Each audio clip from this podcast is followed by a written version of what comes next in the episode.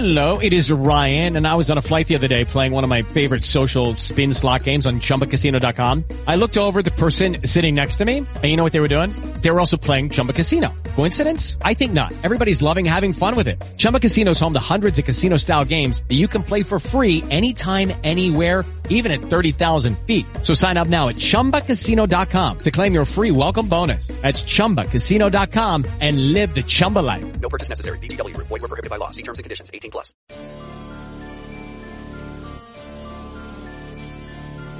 Are you searching for the best in online black radio? Then go to blacktalkradionetwork.com, helping you filter through the noise. Real talk, black talk.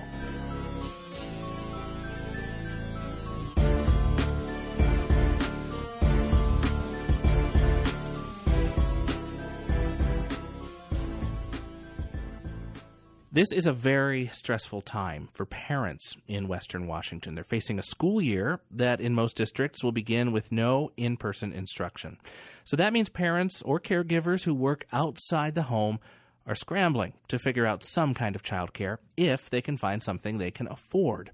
Joining me to talk about the child care conundrum is KNKX Youth and Education reporter Ashley Gross. Ashley, hi. Hi, Ed. What kind of concerns have you been hearing from parents as they face a school year that's going to begin with remote learning? Wow, where do I start? I mean, families had already dealt with distance learning in the spring, but I think that the big difference is that in the spring, the governor's stay home order was in effect, and only the people classified as essential workers were working outside the home. And there were childcare organizations that provided care for children of essential workers, you know, nurses, grocery workers, first responders. For everyone else who was staying home, they tried to help their kids do distance learning, at least somewhat, and many were balancing that with working from home. Pretty much all the parents I've spoken with say it was very difficult, but they were just trying to get through it so we could get the virus under control. And what about now?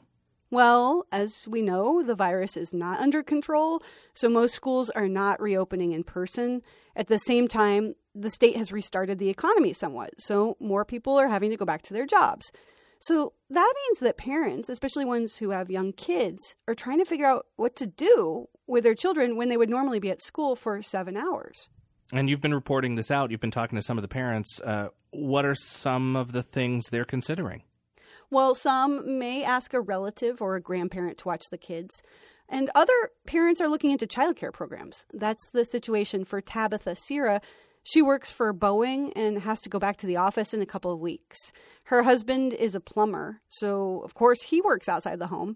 And they have a daughter in third grade and a son in second grade in Seattle. She's signed up on a couple of wait lists for childcare, and she also asked the organization that runs the aftercare program that her kids normally attend. I have yet to hear back, even if they have a plan. And so school's supposed to be starting in a little less than a month. I'm probably gonna have to take the first couple weeks off of, you know, take vacation or something until I get something figured out. That sounds really, really stressful. What will it cost her if she gets her kids into one of those childcare programs? She's figuring that it will likely cost about twice as much as she normally spends on after school care. And that's a big burden. It's not something her family had budgeted for. Now, think about what a huge change this is to our system. It's completely turned upside down. And what's frustrating to Tabitha Sierra, and a lot of parents is that remote schooling presumes that there's an adult there who can manage the children getting on their Zoom calls and doing their homework. It's like, okay, so I'm pretty much being told that I have to quit my job so I can teach my kid when I pay taxes for the state to do it for me. This gets into really sticky questions of what school is. Is it essentially state funded childcare? Or is it a system of instruction that does not need to be done in person? That's what families are being told now. But you can't get around the fact that younger kids need an adult there to help them do all of this. And for perhaps a couple thousand kids in Seattle, that will probably wind up being childcare workers employed by places like Boys and Girls Clubs of King County, the YMCA, or another organization called Launch. Are are those programs then prepared to help kids with their remote learning? They say yes. I, I spoke with Angela Griffin, executive director of Launch. They normally operate aftercare programs at Seattle public school locations. Now they're part of a coalition of childcare programs asking the district for more classroom space and janitorial services so they can offer more care for kids during school hours. Griffin says during distance learning in the spring, her staff helped students do their homework packets, and now they're preparing to help get kids on their online classes. We're trying to make sure that we can we can provide um, a support similar to what a parent would be expected to provide during that time. But all of this is going to be expensive. The health and cleaning protocols add to the cost. And then if someone tests positive for the virus, the center has to shut down for 14 days. Griffin says Launch has only had one case of someone testing positive, but that closure does come with a financial cost. We've committed to continuing to pay our employees when that happens. We've, you know, committed to those who have paid to hold their tuition, you know, in balance until they're able to come. And so, so you know, that's where we're when we're looking at our financial models, we're we're trying to determine like what can we really afford. Yeah, it sounds like they're trying to do kind of their own number crunching. Is there any help for, for low income families to afford this kind of care? Well, there are state child care subsidies for low income families, but a lot of families are just above that threshold. Griffin says child care organizations are looking to philanthropies or businesses to provide assistance. And U.S. Senator Patty Murray is pushing to get billions of dollars from the federal government for child care. Groups such as Launch and Boys and Girls Clubs do offer scholarships, but of course, that likely will not stretch far enough to meet the need.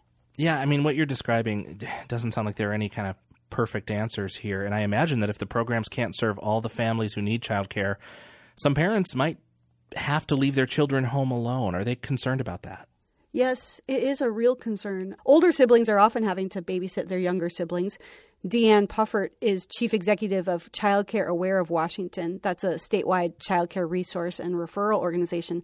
She says some families may even make the tough decision to leave younger children home alone during the school day. I do worry that there could be, due to untenable decisions, a choice could be made, think, hoping that your, you know, your ten year old's ready to really watch the six year old all day, and I worry. And she raises a good point. How would kids in that situation manage their own online schooling? Not to mention that school this fall is going to be more like regular school. There will be grades and attendance requirements. So, a 10 year old home alone and struggling to get online for classes could be penalized academically. You know, one other thing this discussion raises for me is how childcare is is even still operating uh, you know, even though schools will be remote. I, I, mean, doesn't that pose a transmission risk? And and the people who work there, how do they feel about being put into contact with children? Well, you're getting into some really sticky questions here. The Department of Health says that childcare is an essential service and that the need for it has only increased as the state reopens in phases. And the health department says its protocols around physical distancing, symptom monitoring, and hand washing reduce risk. So far, it does not seem like King County has experienced any big outbreaks connected to childcare programs. Public Health Seattle and King County says that there have been 20 outbreaks involving childcare facilities from mid March through July. Those involved a total of 11 children and 44 employees. Okay, so so some cases, but not necessarily, uh, I guess, enormous numbers. Right. But I did ask Deanne Puffert that question about how child care workers feel right now being on the front line when teachers will work remotely, she says it's a contentious issue. Many childcare providers take a lot of pride in being essential workers and that this is part of their community contribution. Um, that they take these sorts of risks, and other people are saying, well, this doesn't feel so fair. What she's describing there sounds like the same kinds of stresses facing other frontline workers, uh, you know, people at grocery stores, transit workers, things like that. Right. But here we have what's essentially a substitute workforce taking on some of the duties normally performed by public school employees, and they earn less money. And they're coming in contact with more people, putting themselves at risk for possible coronavirus exposure. Hmm. Thank you so much for this reporting, Ashley. You're welcome. Ashley Gross is our youth and education reporter. This is All Things Considered on KNKX. North Carolina. North Carolina's Retaliatory Employment Discrimination Act, or REDA, has been on the books since 1992. It's a law intended to protect workers from disciplinary action or getting fired after they fired workers' compensation claims. It's also meant to protect employees who report unsafe conditions in their workplace.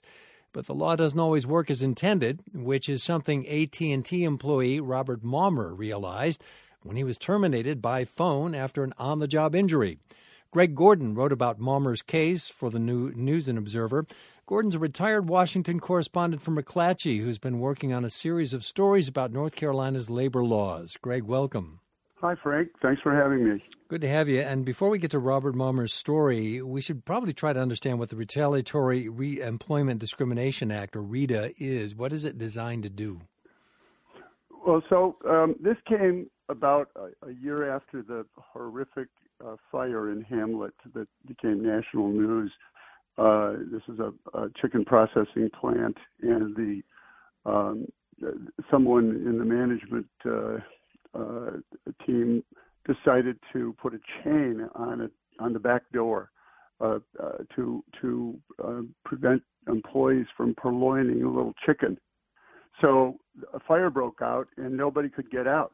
25 workers died and um, many more were obviously injured. And so a year later, the legislature, in a bipartisan fashion, passed this law, and it sort of uh, mirrors the federal um, uh, Retaliatory Employment Discrimination Act, and it's designed to protect basically whistleblowers and to uh, provide sort of a safety net for workers who get injured if they if they um, try, you know try to file a workers' compensation claim and the employer decides to fire them to try to preempt that, you know, or even the threat of a claim, or if they report a, a, a safety problem, and this has become particularly relevant today amid COVID, um, and uh, and the employer retaliates, then they have recourse. Theoretically, they can go to the state labor department, file a complaint with the REDA bureau there, and the bureau will it, it's obligated as, uh, if the, if finds a claim to be valid, it's obligated to conduct uh, an investigation to contact the employer to try to negotiate a settlement. Uh, and in the event that no settlement can be reached, then um, the Labor Department can issue what's called a right to sue letter. And if it's really, if it really finds a strong case against an employer, it can add the words with merit mm. which means that if the employee then files a civil suit, the judge is going to know that, and it's going to help. It's right, going to help so uh, here, the employee. So here's a state law that that uh, on, on, paper uh, offers pretty strong protection for employees not to be fired or not to be retaliated against, whether they're filing a workplace complaint about perhaps an unsafe condition or if they file a workers' comp claim. And so you've been reporting on North Carolina's labor laws and provisions since December, and your latest piece is about a probationary employee for AT&T, Robert Maumer, who claims to have been wrongfully terminated following an on-the-job injury. So what happened there? Okay, so here's Robert Maumer. He's he's engaged to a woman who's got um, severe diabetes and has had three organ transplants. So she's on total disability, Social Security disability, so their income is limited, and they're living in a house in South Charlotte, and, and he's a lineman for AT and T. Uh, you know, one of the pole climbers who who uh, uh, threads the uh, coaxial cables through through uh, poles uh, stretching miles.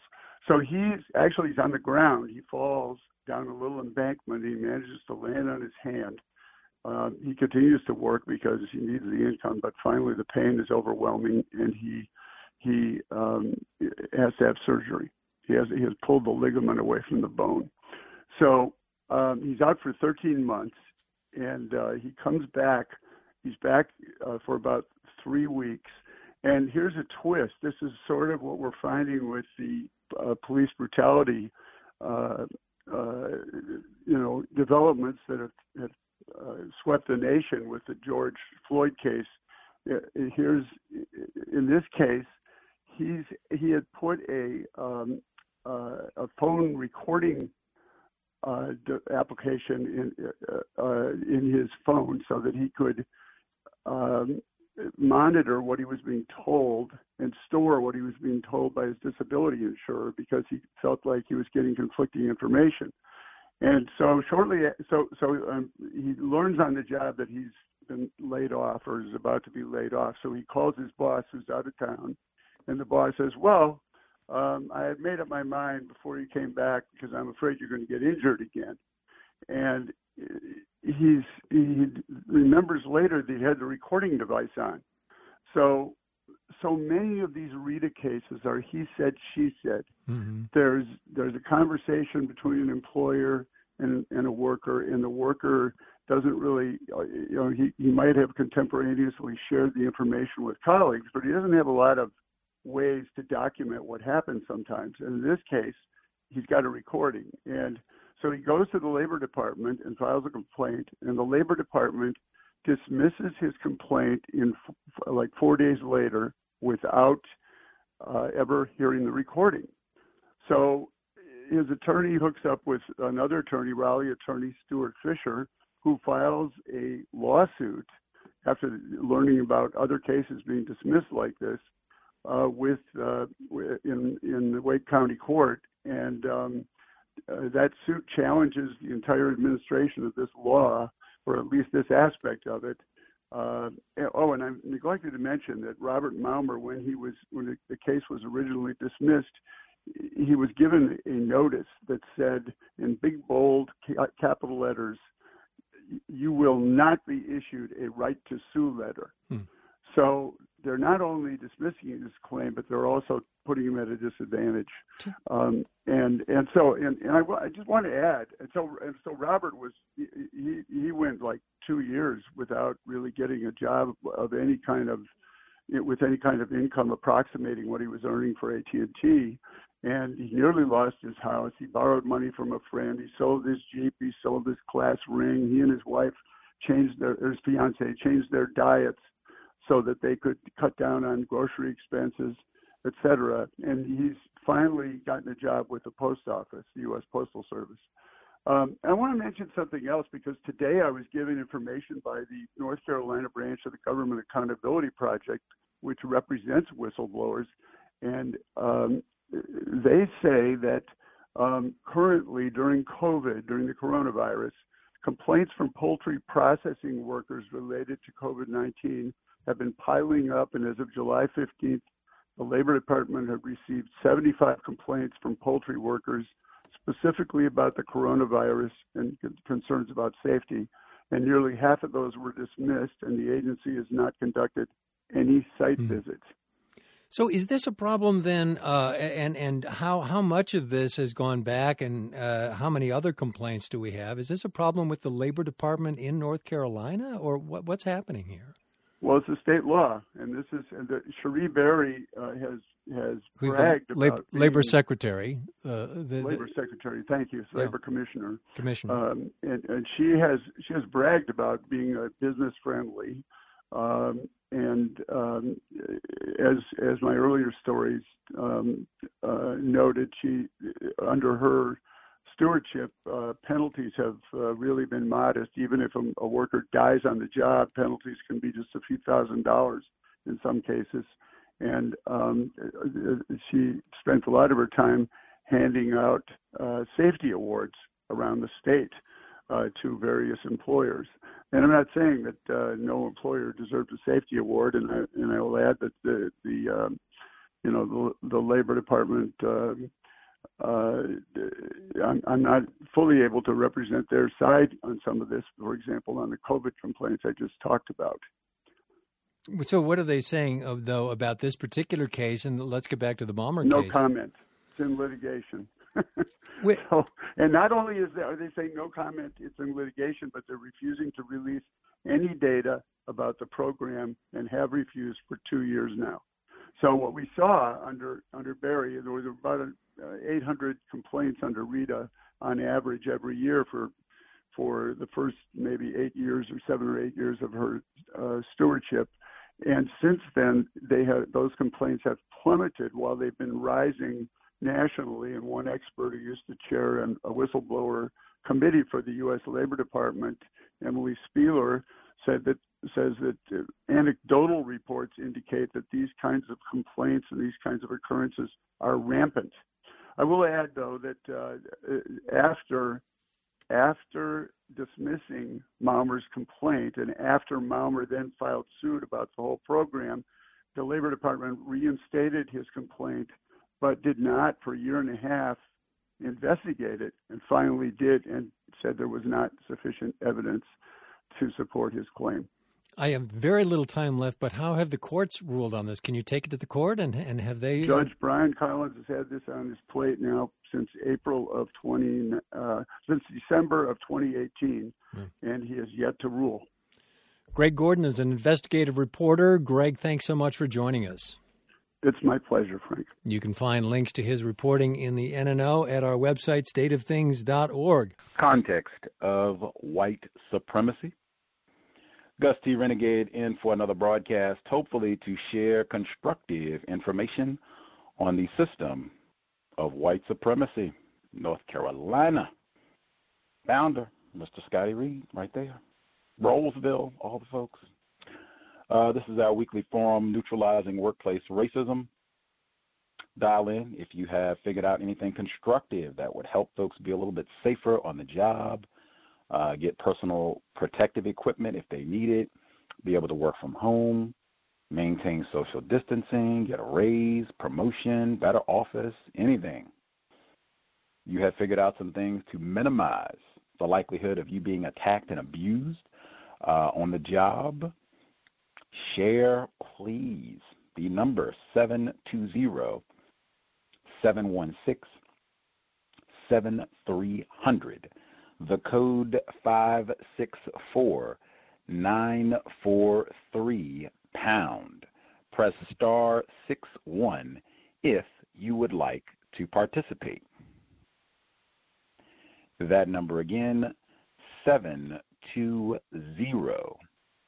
716 7300. The code 564 943 pound. Press star 6 1 if you would like to participate. If you are not able to dial in via phone or have concerns about being recognized, your voice being recognized, you can email us untiljustice at gmail.com. Until justice at gmail.com. Feel free, you can send in suggestions, or if you, you know, are having difficulties uh, in the workplace, uh, you can write in. We can share your commentary anonymously uh, and give feedback if it's some difficulties that you're dealing with in the workplace. Uh, if you have suggestions uh, based on what folks share and or your own experience, you figured out some codification that works, we definitely will make sure to get that on the air. few things uh, before we even get into that. I guess just starting with the sound clips that we heard at the beginning. Uh, the first clip talking about the impact of the chaos with the school situation and how that is impacting uh, a lot of parents now. They were talking about the situation uh, here in Seattle specifically. My suspicion is that it would probably be a lot more chaotic uh, in areas where they have a higher population of black people. Just a suspicion, haven't researched, but that would be my general inkling. But regardless, even still, you heard it's uh, more expensive. The people that are actually providing the child care being at risk, not making as much money as uh, many of the white female educators would make. Uh, and then if you don't get child care, you heard some of the folks might have to take time off from work.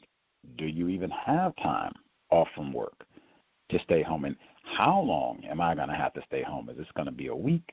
Is this going to be two weeks? Is this going to be a month? Like, man, uh, I think we do have some COWS listeners who are uh, child care providers, uh, and I am certain we have some COWS listeners who are parents. So uh, if the parenting situation uh, is impacting your ability to work, or if you are a child care provider uh, and you know trying to figure out how to keep yourself and children safe during all of this, if you you know are even willing to still provide that service, if you think you can do so safely, uh, that would be good to discuss. But I cannot imagine being a parent like a we are on the cusp of September, right? So all of this is supposed to be starting. Uh, if they're going to be doing it remotely, okay. Am I sad? I mean, yeah, would be lots to talk about there. So that was one. Let's see.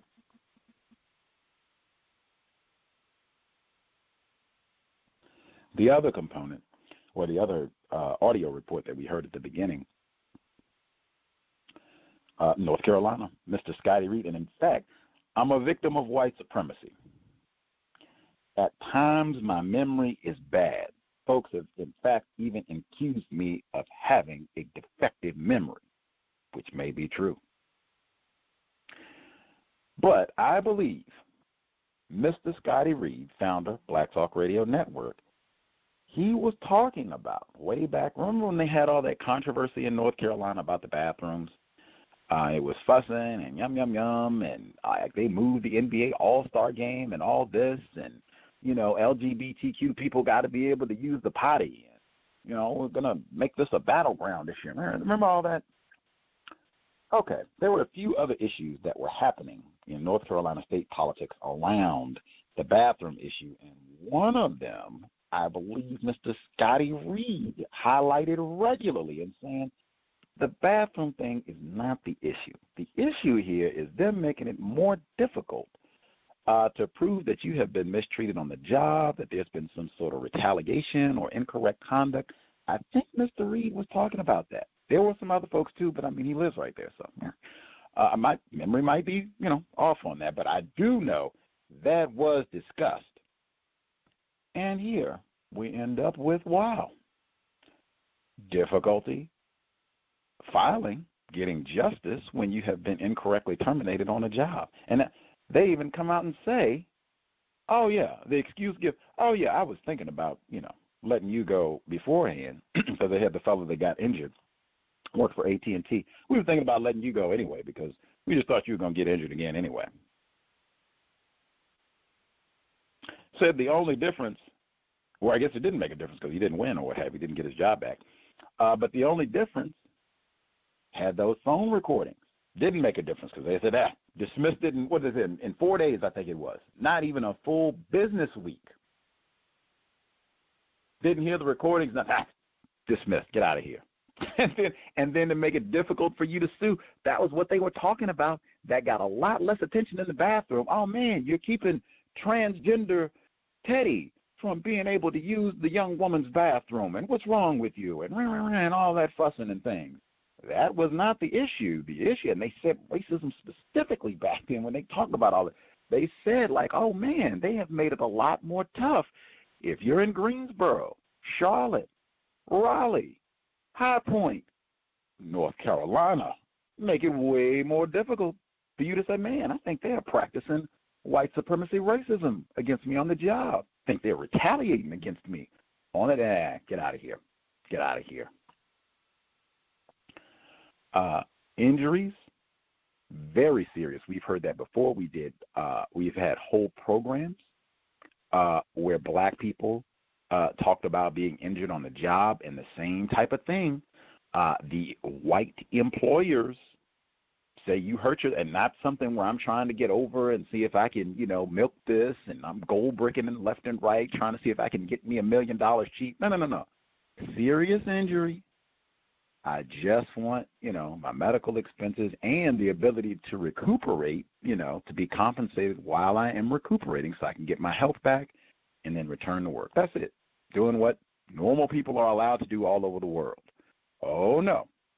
Contest it all the way and get back on the job. what are you doing talking about taking 6 months off? Get back on this job right now. You're not hurt. Nothing's wrong with you. The doctor said you're fine. Then you go talk to the oh yeah, take it easy and blah blah blah and they're totally conflict. Like we've had all of that in the workplace uh, racism archives. Man, that is another reason to review policy and procedure to see exactly what is the procedure supposed to be if there is an injury on the job. Like that is a great one. Hopefully, you never need any of that information, but that is a great one to know those details in advance so that it's not a situation where you get injured and then for the first time after you're hurt and pain and all the rest of it to try and be figuring out you know what they're supposed to do and all the rest of it. And then they're probably going to practice racism and either not compensate you or contest that it was a workplace injury and or contest how long you're supposed to be able to recuperate just all of the tackiness uh, that goes into that. And then you hear out in the North Carolina report they talked about this specific male who got hurt on the job. They just had audio. They're talking about him, and they said it impacted their whole family. Uh, that his wife, she was disabled, so limited income.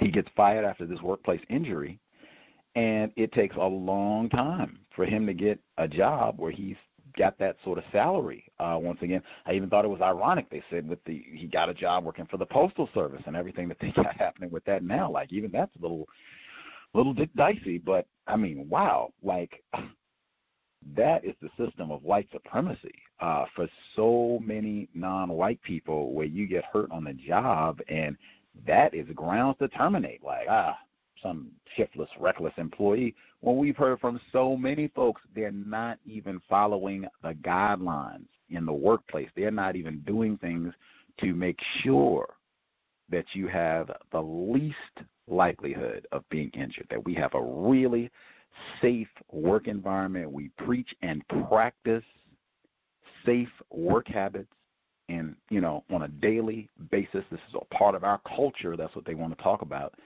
that is rare.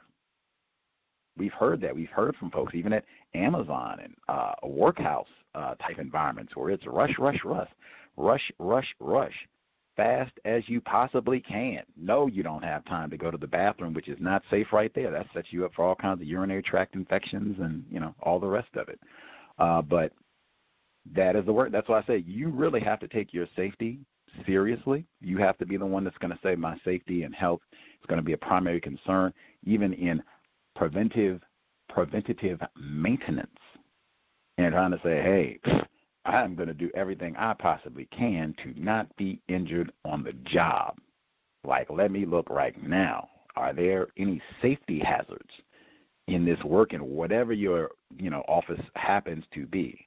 But do everything that you can to minimize the likelihood of you being injured on the job uh, because that is a whole other avenue of workplace racism. If we have any folks uh, who have been injured uh, on the workplace, feel free uh, to share about that one. And I would not rush back. Man, oh man, I can even pause.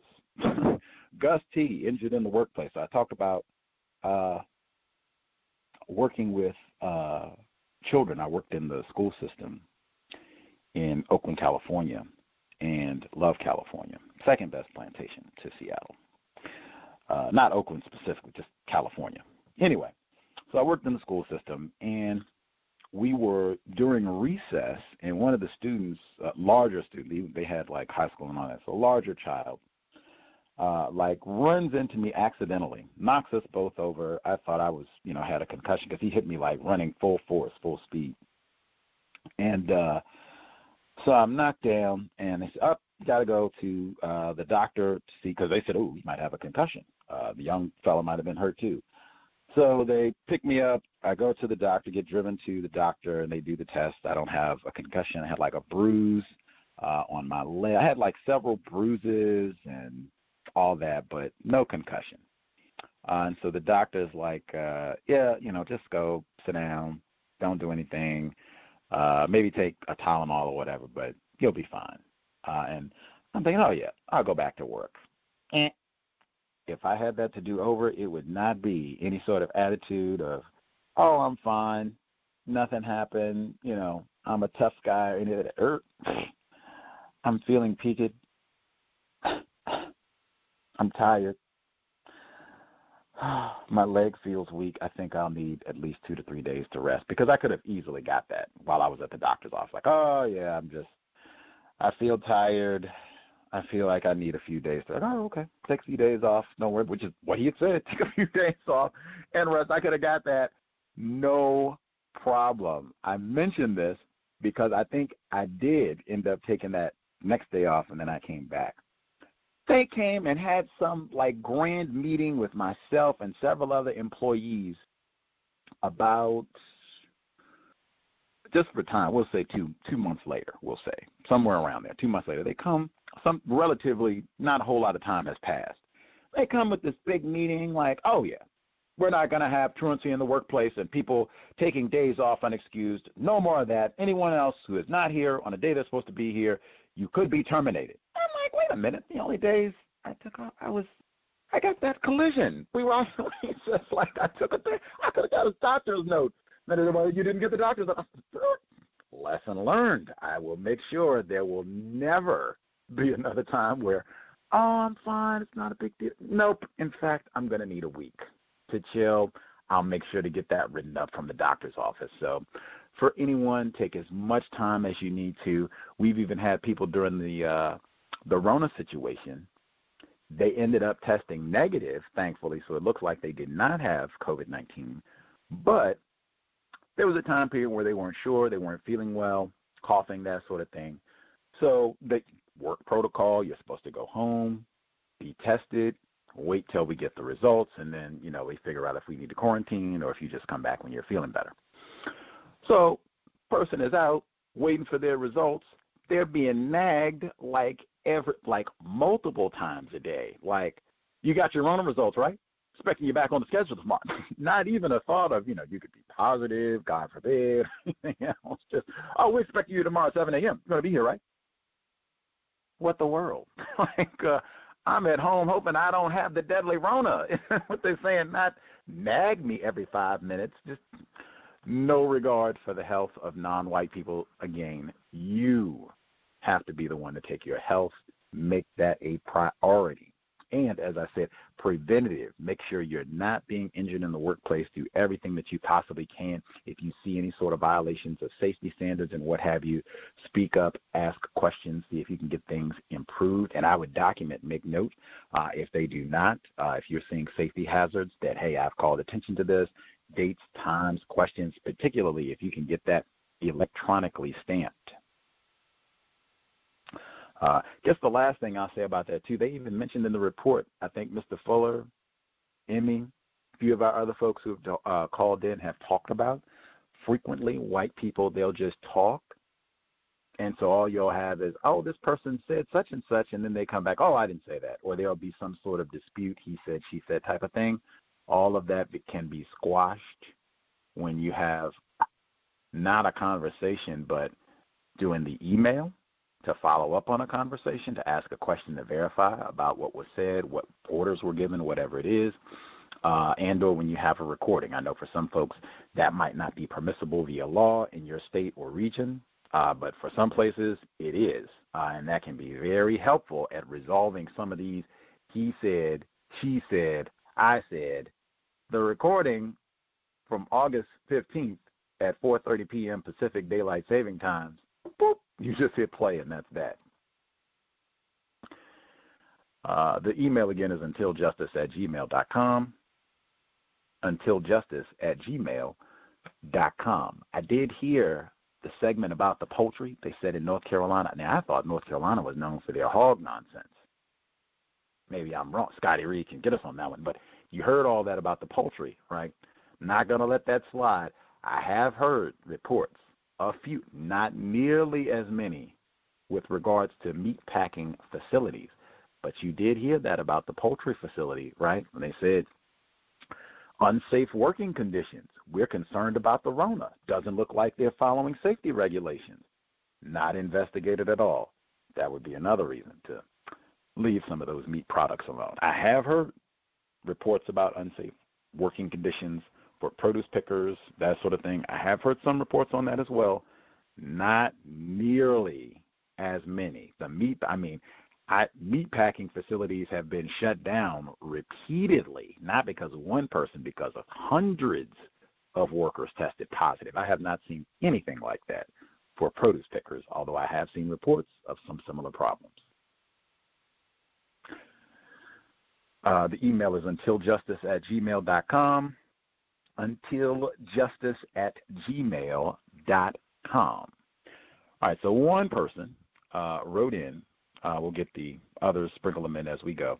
First person that wrote in last week, we talked about uh, Zoom calls being interrupted by a child, and is the response different if it's a white child who interrupts the Zoom call as opposed to a black child? Uh, and some folks were saying that they feel like they've seen this happen where a white child will run in and everything, oh my gosh, look at little Susie, she's so pretty, and all that, you know.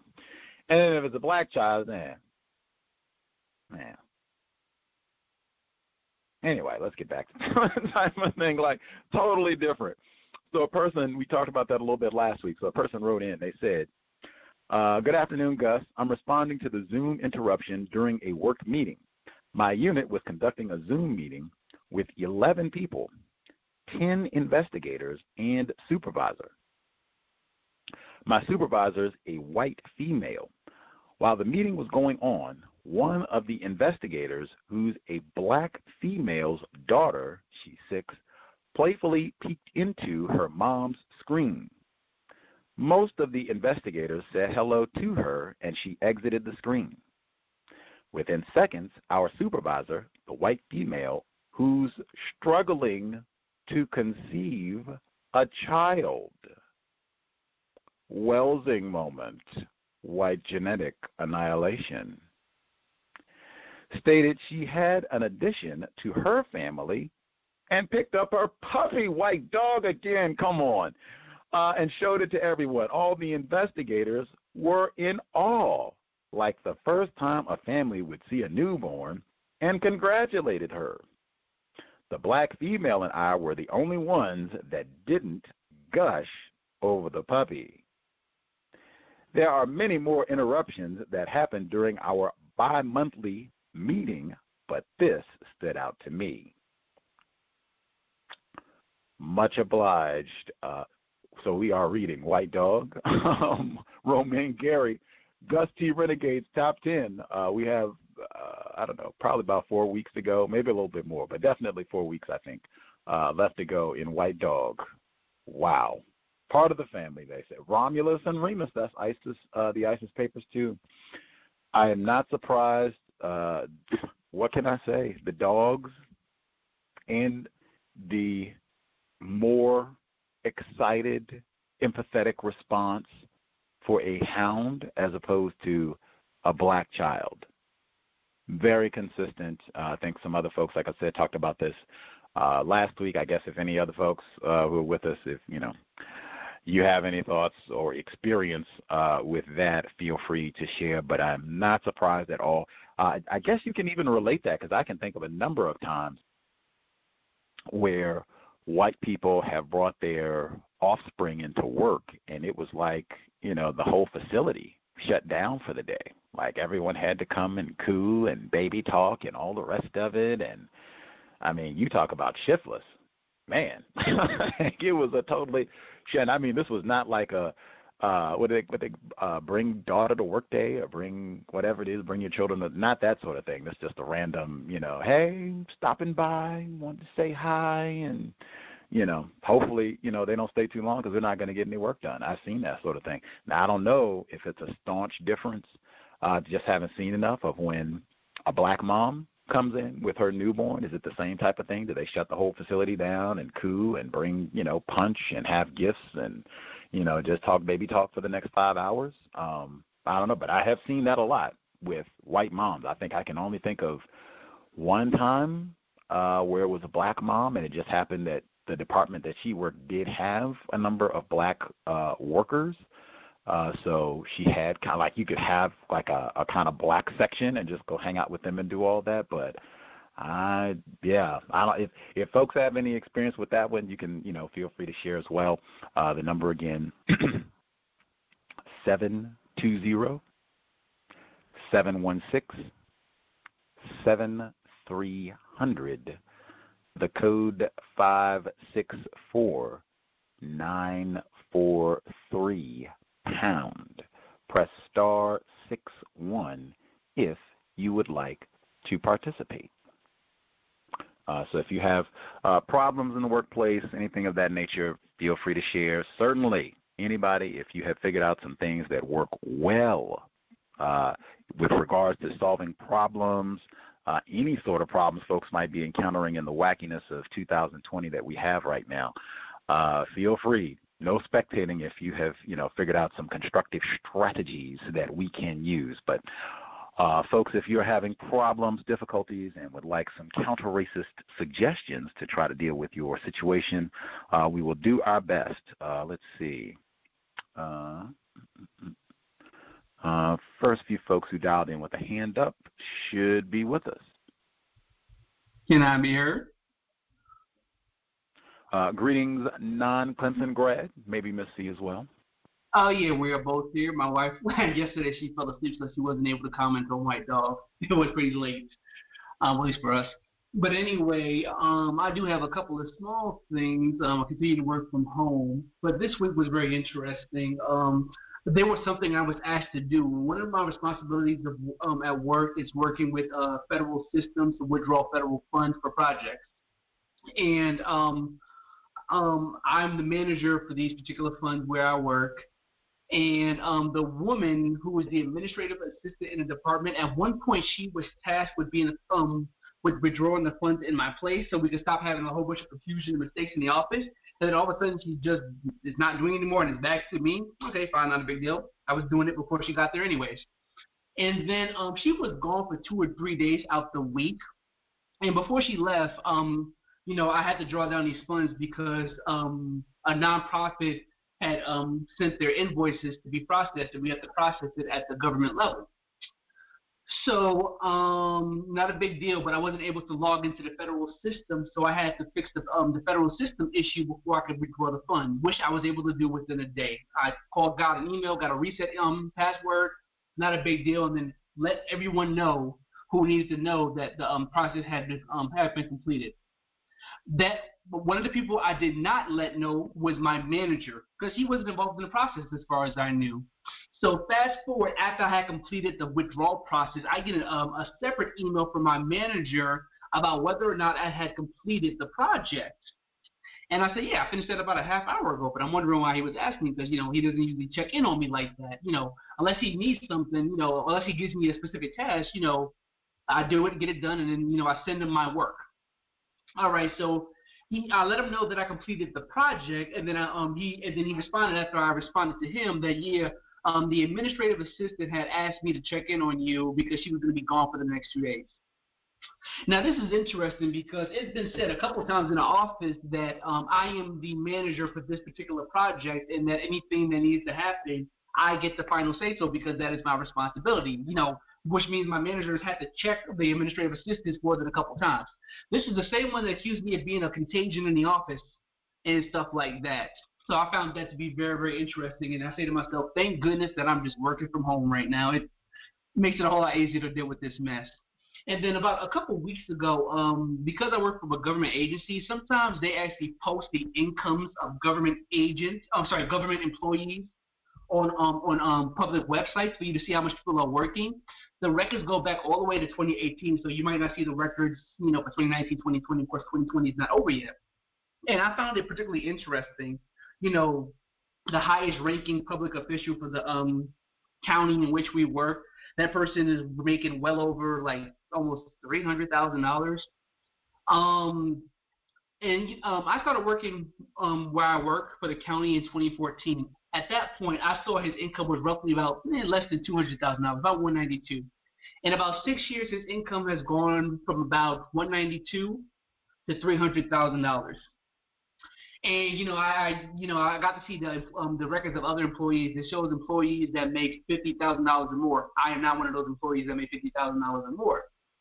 Um, but it's very interesting to see how much money people are making over time and how quickly how much their money or their income can increase over time, especially when you're at the higher levels. But when you're at the lower levels, even if you use the same percentage, obviously that you know obviously it doesn't have that effect.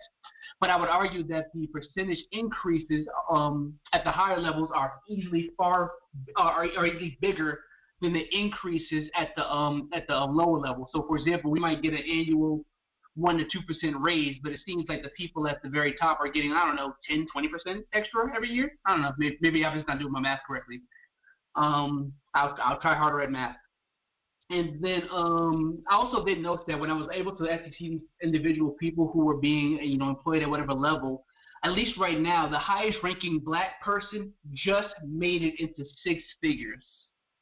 Um, compared to other people who are already making six figures for the county in which we work. But of course, we could pretty much figure out why you're not going to have a lot of black people making a large amount of money. I will say this: there are some black people who do make a good amount of money, considering how much black people tend not to make in this society.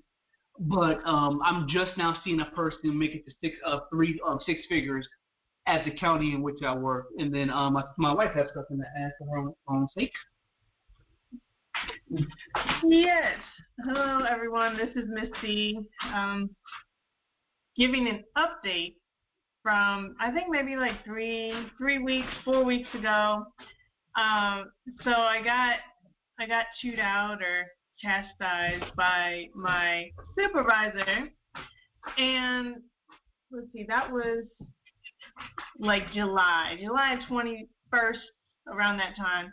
Well, August 10th, um, yeah, about 10 days ago, I I got a response from her about working.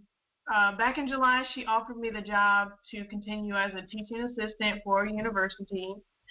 And then she followed up and she said that she's been under a lot of pressure from the MBA office to help a student who is in need of financial assist- assistance to stay in the program.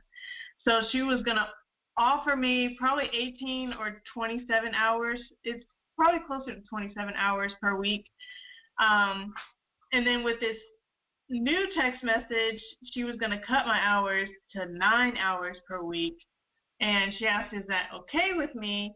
And after she had chewed me out, um, a, you know, a month or so ago, I had drafted an email and I wanted to resign and all that stuff, but I never sent it. So I was like, her sending this text message, cutting my hours. Um, I wasn't sure if it was supposed to be like punishment, um, and she was coming up with a, a fake reason or whatever. But I thought it was a great opportunity to finally resign from this position that I've been in for over six years. Um, so I, I I send her back a very cordial text message and said thanks for the opportunity via TA. I will forego these hours so the student can have extra hours to do a work study and continue their education.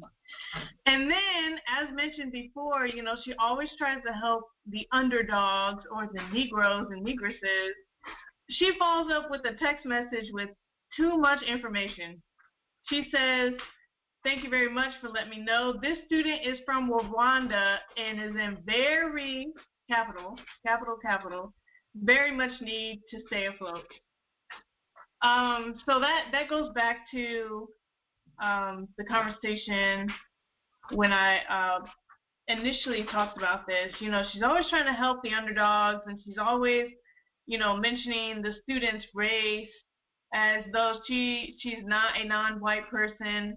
And there was there was confusion whether she she's Persian, but is she considered white? Is she classified as white? And you know, this text message just reassured me that yeah, I'm pretty sure even though she's from um, uh, Iran, that she considers herself a white person or she identifies with whiteness and white supremacy. And you know, that's like her her trying to give a couple schmeckles to non-white students or um, help them pass to the next class or whatever. That's her way of assuaging, I don't know, maybe some guilt that she feels or something. So I will conclude my sharing. Hold on. Um, non-Clemson grad has one more thing to add.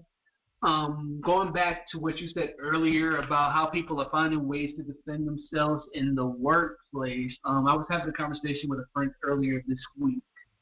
Um, obviously, you always say one of the best things to do is uh, know the rules and regulations. And one story that my friend gave me is that he's former Air Force. He um, did five years in the Air Force, but this was a lifetime ago, as he's in his 50s now. And apparently, his commanding officer at the time had a problem with him. And he, what he did was he went to his commanding officer and asked, "Is there um, an issue you have with me? If you are, I'm willing to um, um, concede my commission and retire from the Air Force if you feel that I can't do the job. I have no problem with that." The commanding officer, who I'm going to assume is a white person, I could be incorrect, had no response. And at that point, what my friend did was that um, because his commanding officer didn't have a response for him, he said, okay, fine. So clearly, this is a personal issue, so this is what we're going to do. Both of us are going to take off our uniforms and we're going to go outside and we're going to slug it out real quick. apparently in the military, so, so you know, so because you you have to respect chain of command and stuff like that. But when you're having an issue with your superior officer or something like that, you do have a right to um, confront them outside of the uniform, which allows them to maintain their chain of command, but also respects the fact that you as an individual have a right to stand up for yourself in the military. The commanding officer did not take my friend up on his issue, and then at that point he had uh, no issues with his commanding officer from, from the rest of the time he was in the um in the um in the um Air Force. Um, Air Force. I bring that up to say um, one of the most important things I've learned as I've gotten older is that you know I think one of the trick bags when dealing with work issues is that they try to say that if you're having any kind of problem, you know, you need to bring it to your manager or something like that, or bring it to the HR department.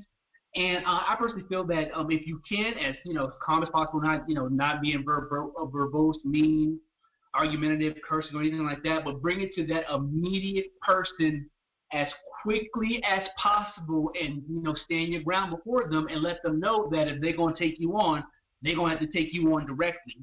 Um, at least that's my experience. And of course, I've said a couple of stories from work, and all the issues I've had at work so far, um, I've been able to handle it as an individual and not have to take it up a chain of command. Maybe I got some advice from some people around me, even managers, as advice because sometimes they were in a room and some of these things happen.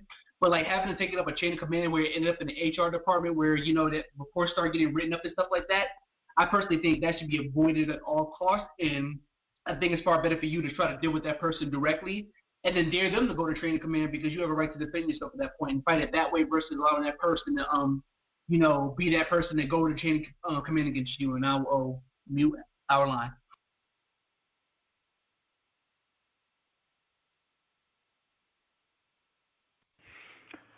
Much obliged, non Clemson grad, Miss C. Wow, South Carolina's finest. Um, let me start with the military report. Like, what kind of savagery? Not the, the victim of racism. I'll address that specifically, but I mean, what kind of savagery? Like, we go and drop bombs and, and kill and drone people all over the world, and then we're so uncouth and savage that we can't even be courteous and professional with the very people that are on our own team uh, to help us go and bomb and nuke and, and everything that they do is they slaughter and pillage all over the world. And apparently that this this is so much a part of the culture that it can get to the point of, oh, okay, well, we can't settle this within the chain of command. So I'll allow you to keep your honor as a captain or general or whatever you are, but we're going to go outside and duke it out. Then we'll come back in and put on our stripes and pins and go about the business of bombing and nuking mostly non-white people. That is insanity. like what in the woo? It is like every day just being reminded like we are in a totally insane system. But we did read uh, American Sniper, so you know. Hey Gus. That and I was spectacular um, anecdote from this victim of racism and just black self-respect. And he seems like he stayed in the question lane, asked some questions, and just getting to a solution. And then the fella didn't want to let's let's go outside and just be men. You're a trained killer. I'm a trained killer, right? Mano a mano. That's what they say. Ah, right, and then he's no more problems. That solved everything. Oh, well, spectacular, spectacular. Black self-respect at its best. And and you mentioning that anecdote just to say Walter Beach. I do mention him all the time. The great Walter Beach, Super Bowl champion. He's been a guest on this program repeatedly. He's in the photograph uh, from the 1960s when they stripped Muhammad Ali of his heavyweight championship uh, Jim Brown and Kareem Abdul-Jabbar and Bill Russell and a number of uh, prominent black athletes at that time. Walter Beach was right there. Walter Beach the third. He said, "Cut it at the knees." Exactly what non-Clemson grad just shared. Like he said immediately, you know, go right to the person. Do not talk to me in that mail, or whatever it is. But just being able to address it right with that person and letting them know what your standards are of professionalism and how you're going to be treated in that workplace. I think that is spectacular. I think uh, retired firefighter has a number of folks have mentioned that uh, over the years. Just being able to say it directly and get it straight with that. And now, then if it continues, certainly you can go get a more powerful white person and you know i've tried to address it with the person and they're recalcitrant and you know we just continue to have these problems and then you can get help but i mean yeah i have seen a lot of times where none of that is necessary once you let it that let it be known with that person and that's just black as exactly as he said you don't have to do a whole lot of cursing and yelling who do you think calm sometimes just asking a few questions will make it happen too uh, let's see, with the non-Clemson grad, so he's supposed to be in charge of this project, and the white woman steps away. White woman who said he was the contagion spreading the Rona. This was pre-Rona, and he was the contagion. So, uh, so she steps out and and make sure I'm going to be gone. Make sure you you check on the contagion while I'm away from the office, even though he's supposed to be in charge of this project. Now we've talked about that, like billions of times where you have a black person who is in charge. They're supposed to be making the decisions, not in a system of white supremacy. You will have all kinds of, oh, is everything, you sure? Non Clemson, you, you sure? Everything you got? Oh, okay. Just checking. Just making sure, like, man.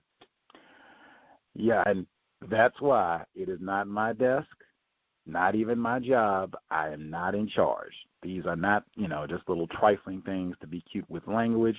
It's just being truthful, you know, about the power dynamics because that kind of thing can can chafe at you when you have people that are micromanaging you and checking in. And I, I mean, am I in charge of this or am I not? But when you just get that, yes, we are in a system of white supremacy. I understand what is happening. Yes. Mm-hmm. Uh, let's see.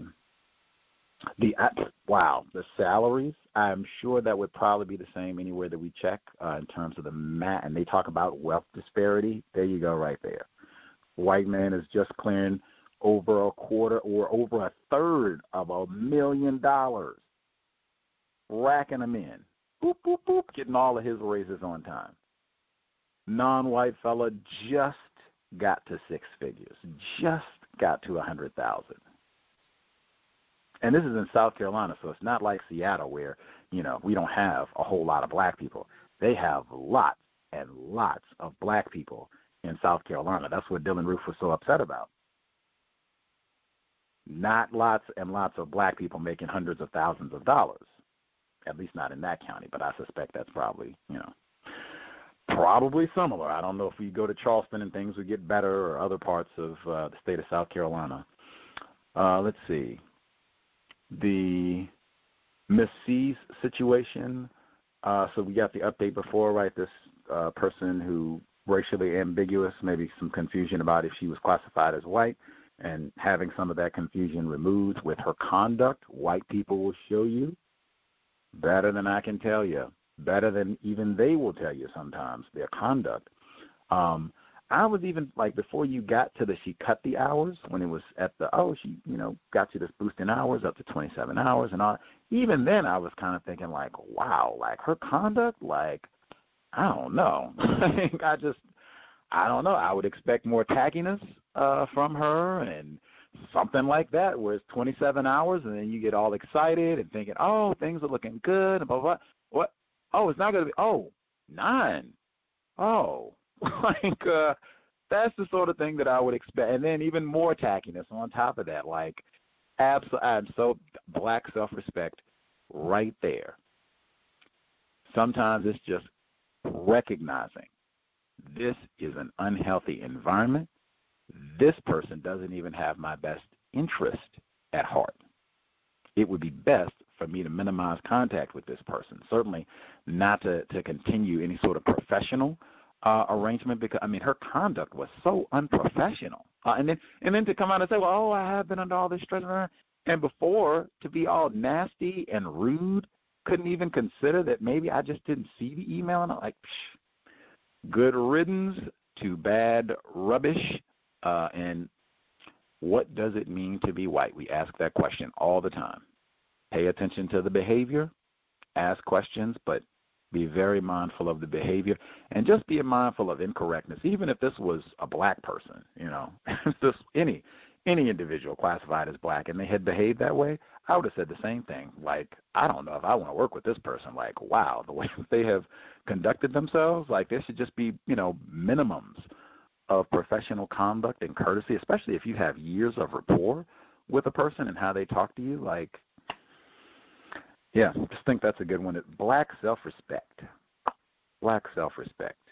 Uh, let's see. Much obliged. Non-Clemson grad, uh, Miss C.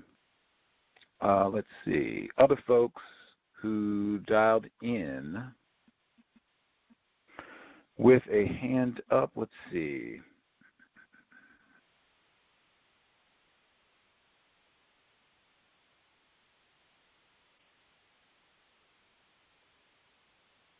Let's see. Other folks who are with us, uh, if you have a hand up, line should be open. Oh. Hi, Gus. B in Toronto. Yes, ma'am. Hi, greetings to you, callers and listeners. Uh, so I had a couple of reports um, with respect to neutralizing workplace racism. Uh, the first report is uh, this week I was presented a gift of soap. Um, and I've noticed this is the second time, actually my third time in in the history of my career that I've been presented soap.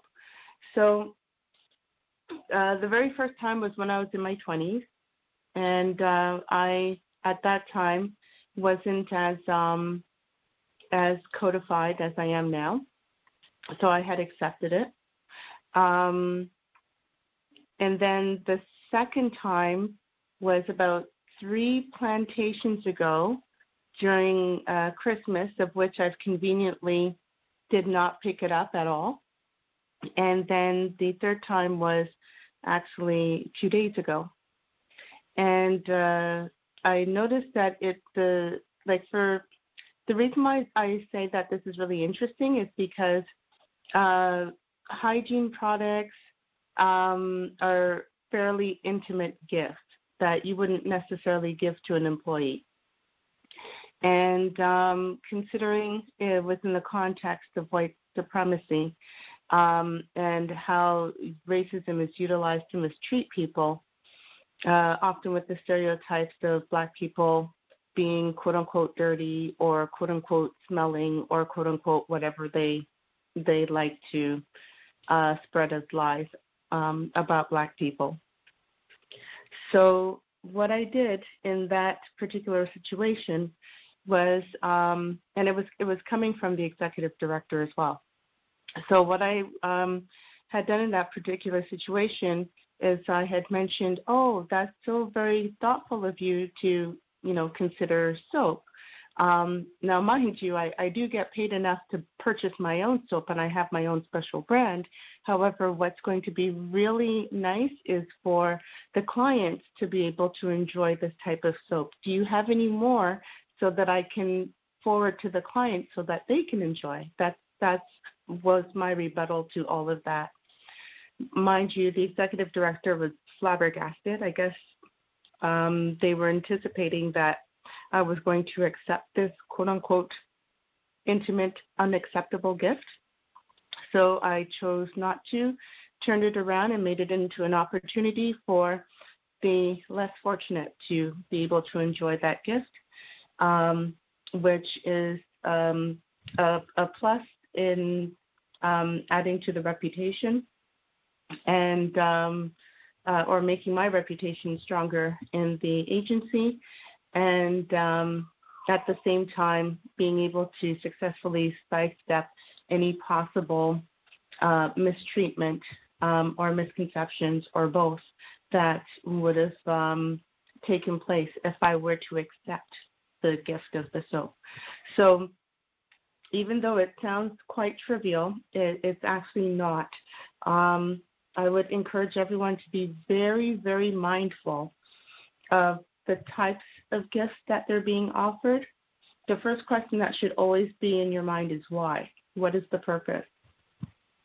and um, and then if there's a way that you can um, turn it so that everybody else can benefit, so that it would go to your credit about how humble and um, how generous you are, um, and considering others, then use it to to strengthen your reputation. Because the three things um, that I I or the three codes that I go by is defend your time, defend your reputation, defend your money. So um, it should be so your actions, or well, my actions in, in my codification goes to strengthening these three things at all times. Um, so I guess in, in this case, I would be defending my reputation. Um, so yeah, so that that was the first part, and the second part was um, going back to uh, monitoring uh, your paycheck.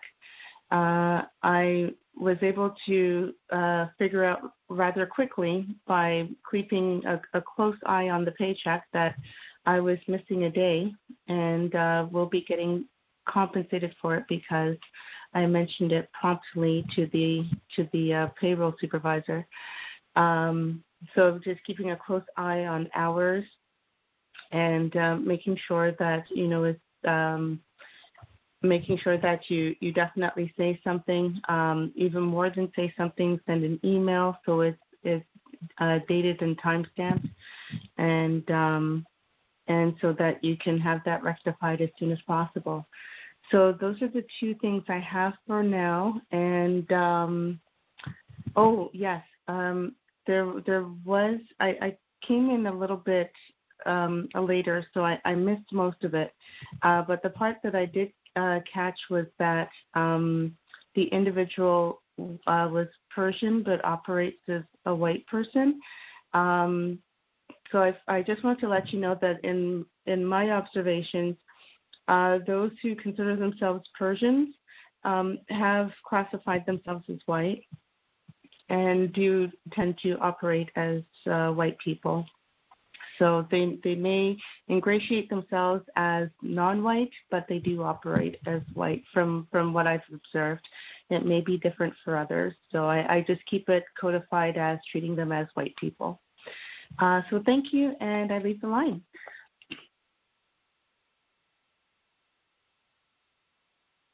That was B in Toronto. Uh, with the soap gift,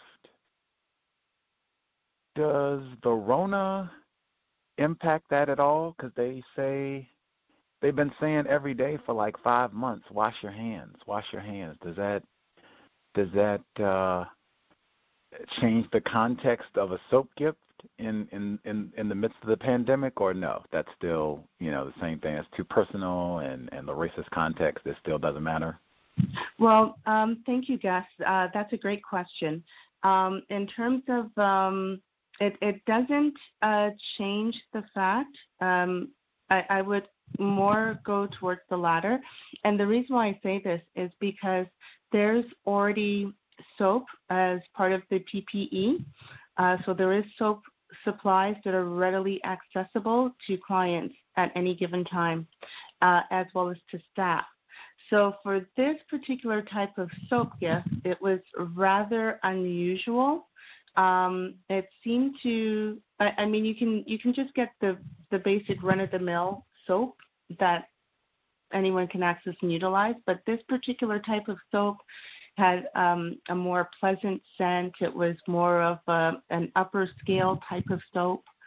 Um, so that's why I had questioned it as to, you know, why would one offer uh, this type of soap? It's it's a rather intimate, unacceptable gift. Um, and um, I mean, it, it wasn't going to do anything spectacular, um, like change my life with the scent or anything like that. So, and on top of that, um, I kept looking at why would one, and, and maybe it's maybe it's it's it's reactionary. Um, the reason why I took to this um, maybe I was just thinking of okay, what is behind the the reason of the action? Because um, the executive director and myself were not chummy. Um, we rarely see each other. I just thought it was very unusual, and I don't know how much racism is at play. Maybe it is because it is so embedded in everything that um, occurs in day to day life.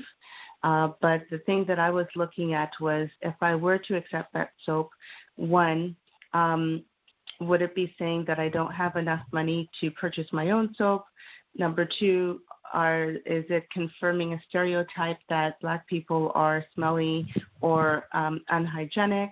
And three, you know, what other jokes and other types of mistreatment that would come from it. And it's very unfortunate that even an act of gift giving has to undergo this type of analysis, but it's so important to go through it to protect oneself. Um, I, I, hope I didn't go off tangent, but um, uh, that's the answer I have for now. Thank you.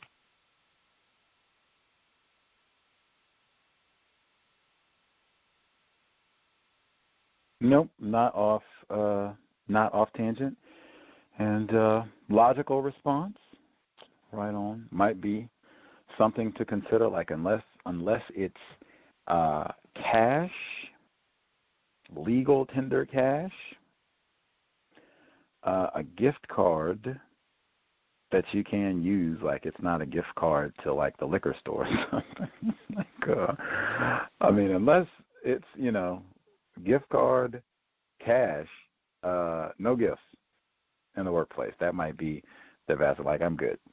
Like uh, we're not doing bridal showers, birthday parties, no gifts. That we avoid all. That was no food, no soap, no nothing.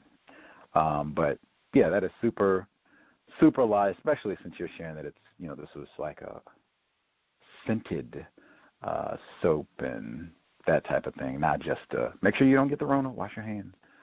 Um, yeah, I like the regift as well. That way, it's it's not a, you know, oh I'm repulsed, thrown in the trash uh, type of response. Like, oh man, this is wonderful, but you know, our clients would really appreciate it. In fact, if you got a few extra bars, I'm going to give this to them right now. I bet they would love this and the Rona.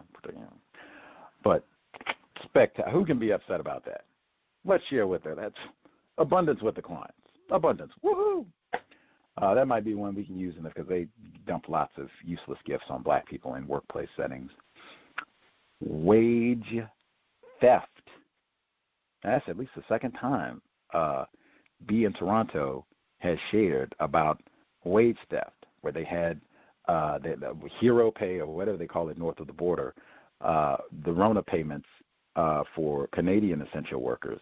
She had to keep asking and keep keep asking and keep asking, and they didn't answer the question. Finally, after she keeps pestering, and then they send the compensation, and even then, without all the documentation, and like make sure did I get the right amount of compensation? did they wage theft?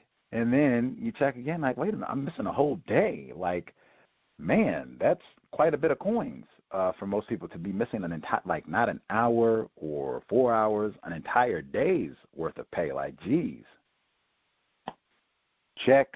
Got to be mindful that is very, very common uh, for non-white people all over the world. Where I and it's generally it's not an error where, wow, I got five extra days. To, it's nope. It will generally be like, man, I missed the whole week. Like, what's going on? Like, that's the type of thing that you have to be mindful of. That's why. That's why I just said. I just said, you want to. There's certain things, policy and procedure. It would be better to review them before there is a problem. Injuries in the workplace? That is definitely one. Compensation, and if there is a dispute about compensation, it may have been a clerical error, as they say. What is the procedure? Two excellent ones to know in advance. That way you can just get a quick refresher and boop, boop, boop, go about solving problems. Uh, much obliged to B in Toronto. Wage theft, glad you were mindful. Uh, the number again is 720 716 7300. the code 564943 pound. Press star 6 1 if you would like to participate.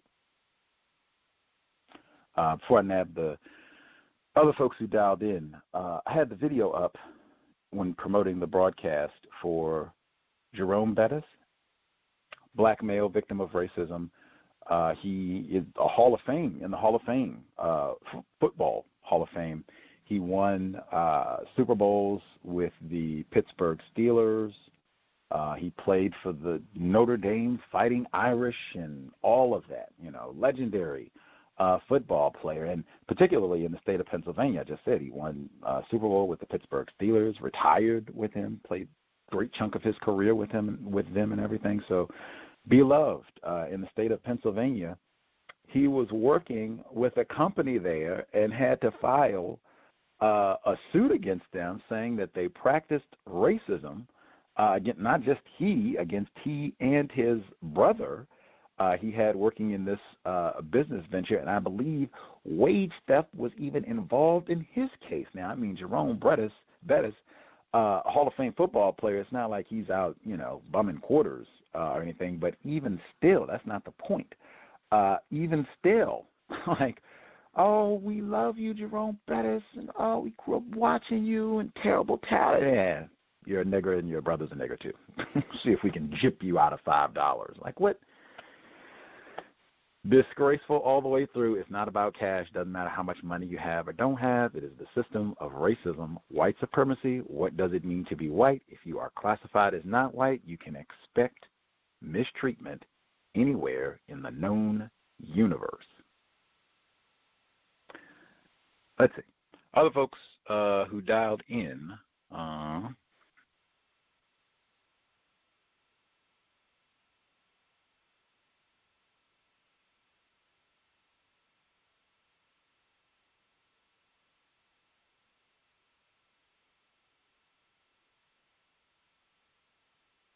All right.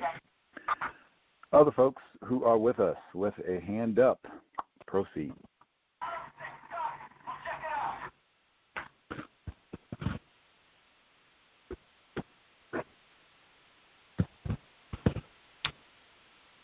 Can I be heard? Greetings, retired firefighter. Greetings, Gus. Greetings to everyone.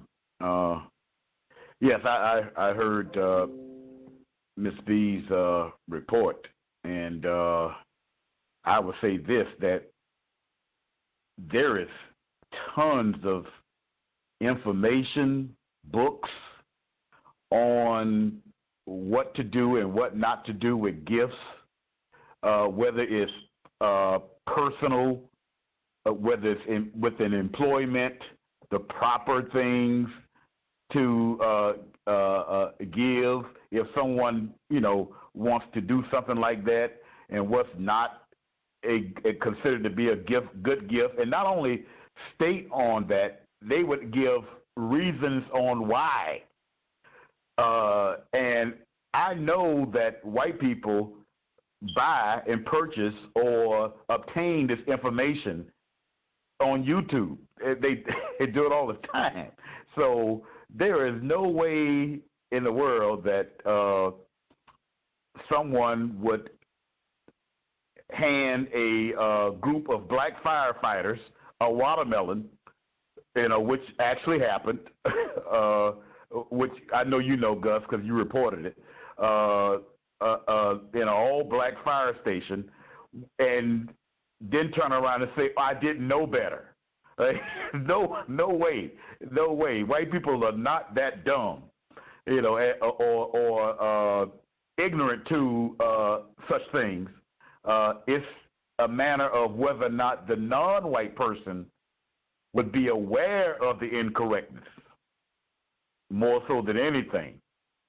And uh, yeah, I was just I was just listening to that, listening to her report, and uh, uh, just thinking about the the attitude attitude of the white person who uh, uh, presented that as a quote unquote gift, and that's something that's consistent in the workplace and with the the the nature of culture that exists on the job that I worked on, it, it, it's it's even worse. It's a lot worse because even because in those in the nine to five office office place type of workplaces, I would say that they are more have a more of a tendency to be more studious in those type of practices. Uh, that's just a guess of, guess of mine, as opposed to uh, something like the fire service still has the tradition of quote unquote white male interaction, you know, so to speak. And so, but like I said, even even in that atmosphere, I do I hold responsible of any incorrectness that a white person does, and I would I, I do not even think about the idea that they that they deliberately made a mistake in what they was saying or doing, you know, on that behalf.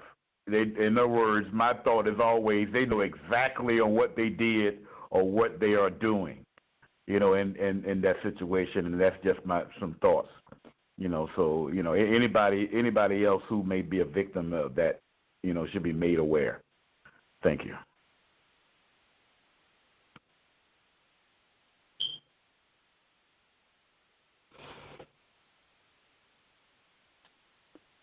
Much obliged, retired firefighter. Other folks we have missed totally. Proceed.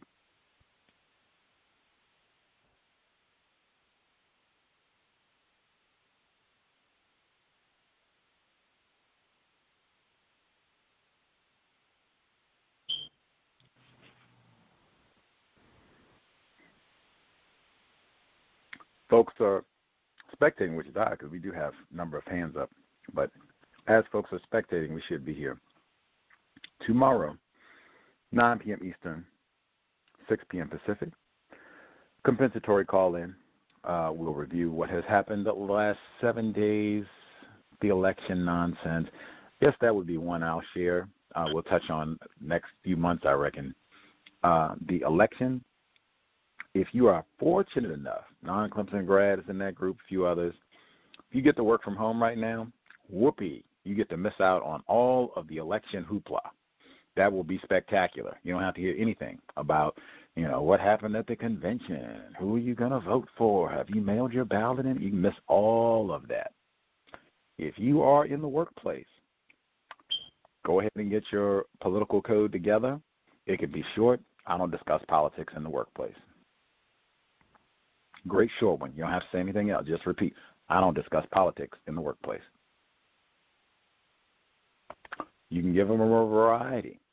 I just don't pay attention to all that. You can redirect. You can redirect and ask your own questions.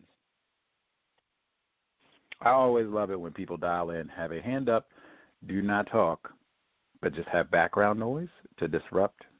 Always love it. But anyway,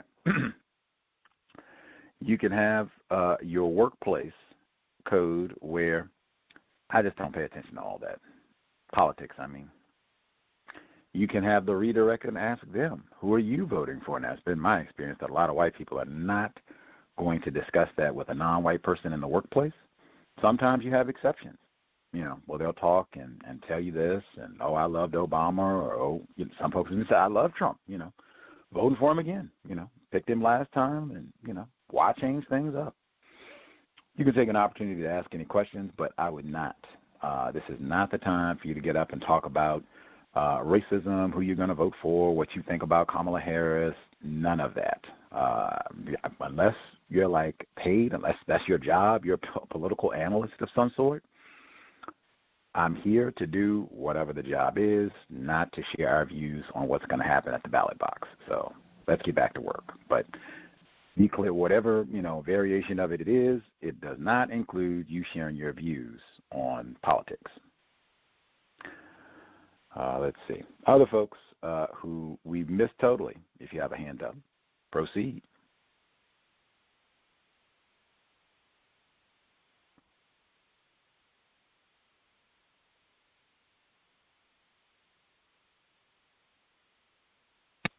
May I be heard? Greetings, caller in Florida. Yes, sir. Thank you very much, sir. Greetings to Gus, the host, the listeners, and callers. Uh, I want to start out with my first one. Um, we had the, I don't know if I should say the election, speaking of politics. Uh, I don't know, maybe the term is primaries, where you have either a bunch of uh, so called Democrats or so called Republicans um, competing, I guess, to get the most votes to uh, get the victory or whatever. And a lot of uh, people classified as black, a lot of black people have uh, been victorious, I guess. Um, namely, the most uh, high profile, I guess, in the county is for a sheriff. Okay, so a black male, you know how they usually say the proverbial, the first black sheriff of the county, a black male, uh, but he still has to compete, I guess, against some uh, random uh, white person, what they call the write-in or whatever. So the morning of Wednesday, a, a lot of eerie silence, uh, as I expected, from the bulk of the white staff, and especially the security, which are uh, sheriffs, people who work right there directly. Um, that same sergeant, uh, definitely disgusting. He turned his face when he saw me. So, and uh, his own officer was very courteous. I spoke to him. You know, I went on about my business, but just the reaction, you know, uh, the member of the clique. I guess you like to say she's Russian, but you know, more tan skin or whatever. Uh, she's saying that well, I just don't get why do they have a sheriff either being Democrat or Republican. I just think they should do away with this. And she opened it up with that metaphor. It looks like it's a new sheriff in town. So all of these comments, um, I think it just showed her disapproval, and how she was not satisfied with those results. So I was jotting that down in my own email, which I have tons of reports. Well, hundreds really, but um, that was one of the ones I wanted to start out with. Uh, my second one is I was upstairs, and I know you mentioned white dog. This one involves dogs. So there were three white women as I was picking up the um, documents to take back downstairs, and someone mentioned uh, chocolate lab, chocolate here again, and she was saying, well, "Oh, do you want a, a three-legged chocolate chocolate lab?"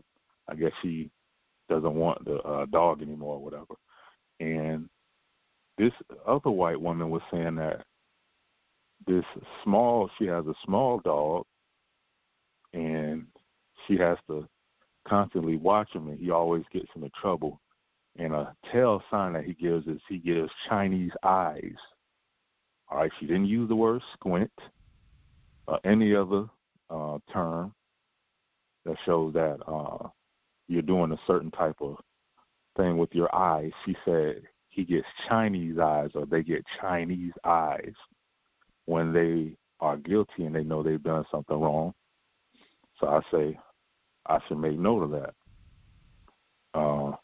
My third one is there was another uh, clique member, two of them this time, trying to, I guess, uh, get a black person into helping uh, go into the cashier box.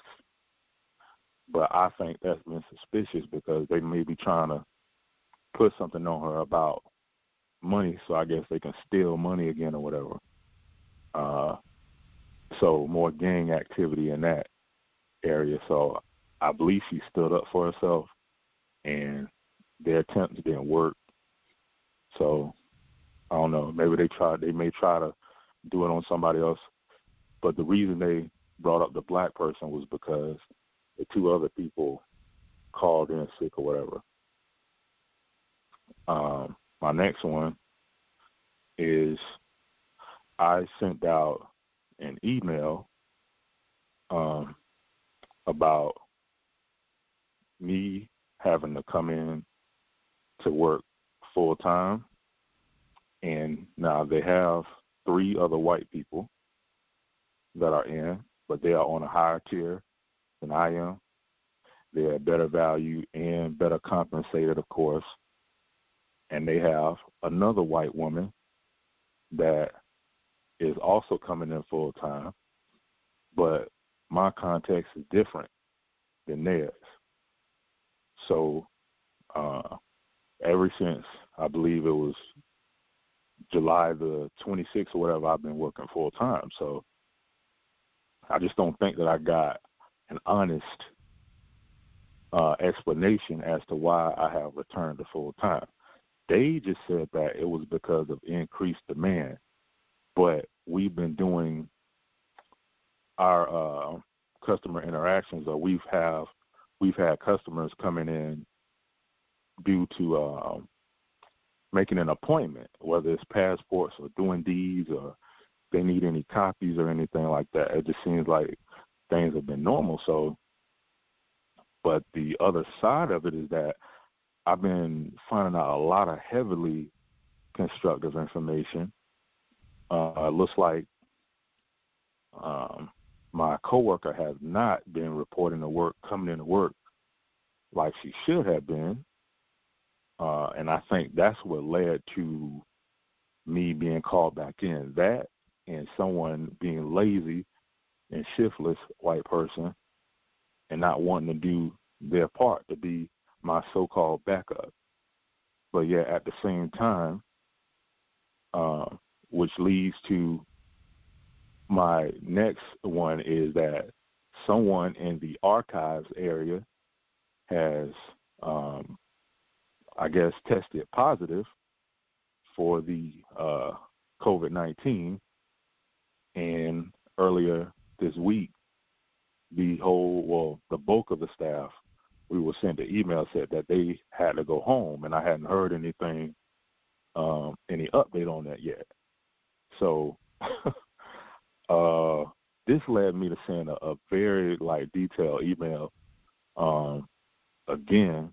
Okay, uh, but the first one, they the, the warden responded to it, but I wasn't really talking to her. I was trying to respond, you know, talking to the supervisor. So I guess they formed some kind of racist code and got the the warden to respond and not the the white supervisor.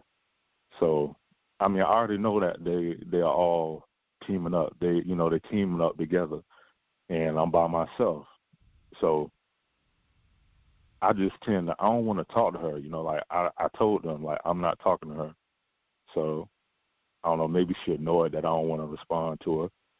So, but what I'm saying is that ever since I sent that email, a lot of these things are starting to happen. Um,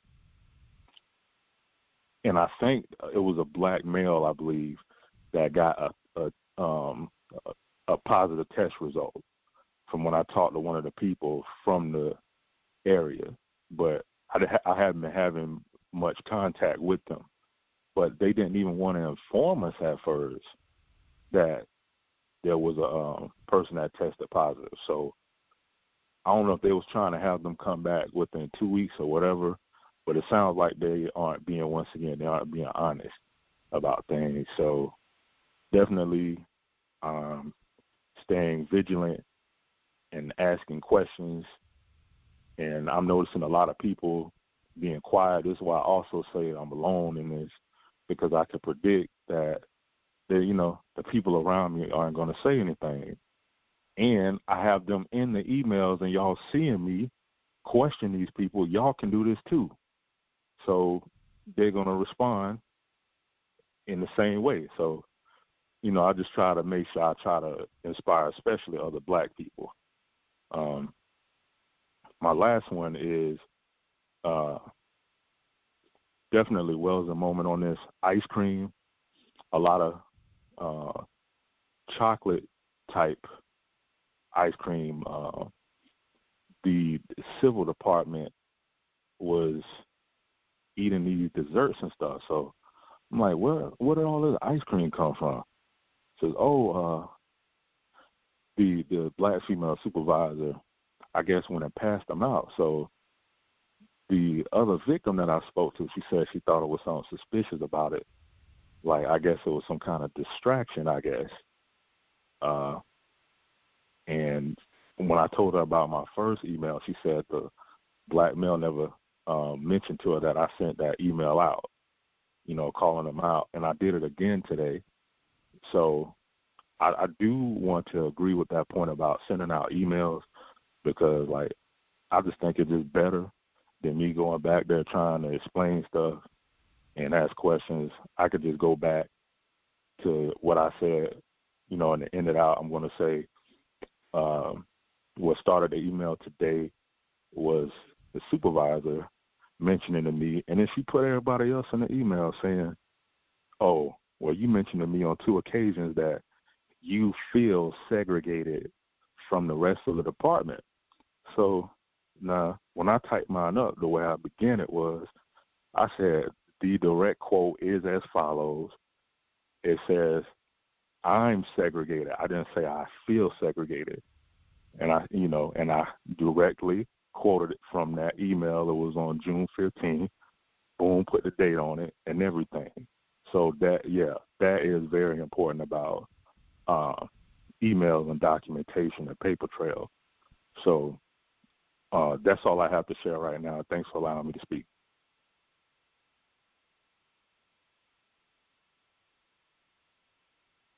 There is a difference between uh, uh, I feel segregated as opposed to I am segregated. There is a difference. Let's see. Wow. Uh,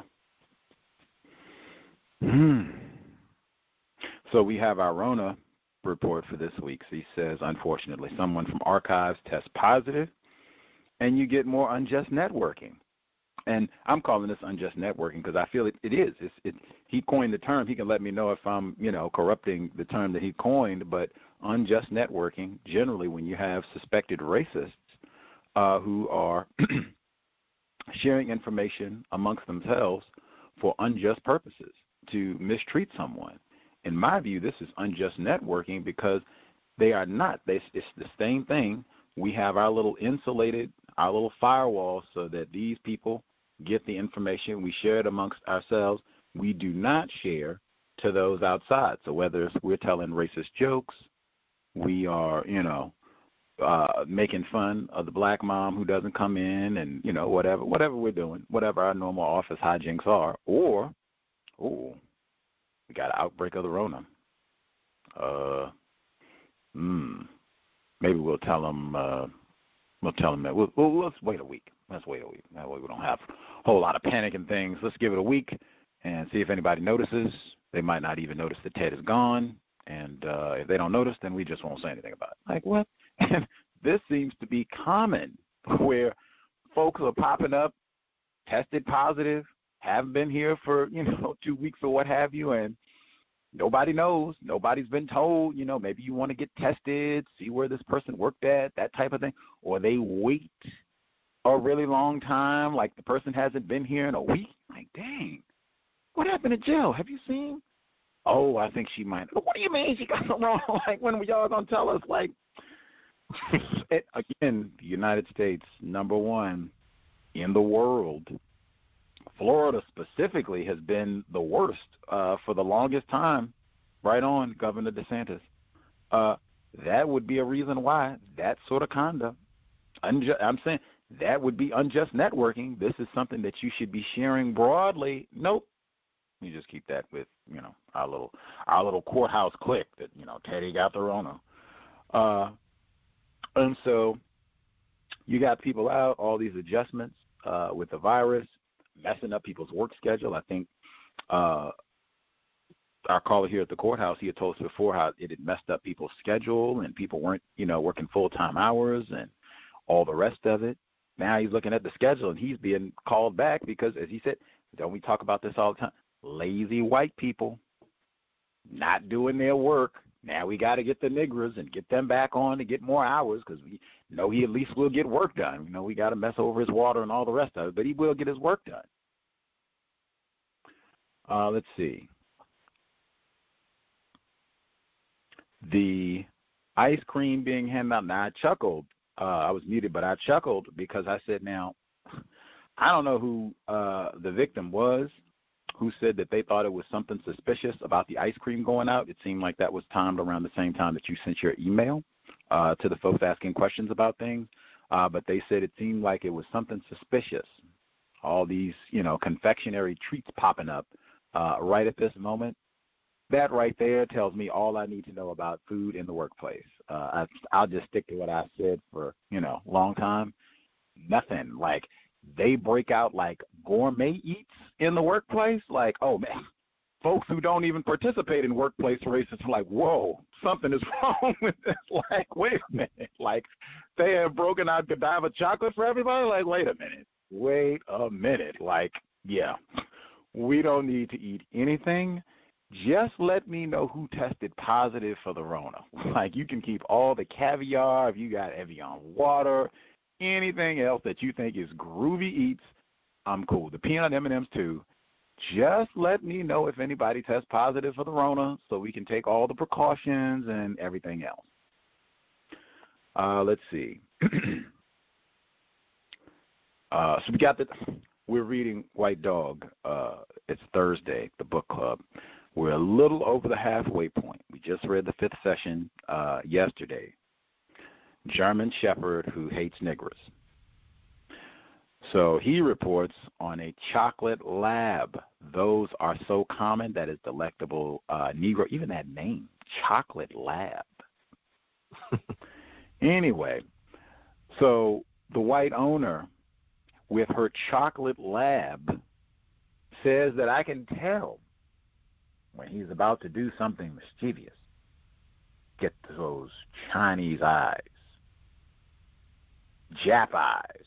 You know, can't trust the slant-eyed folk anyway.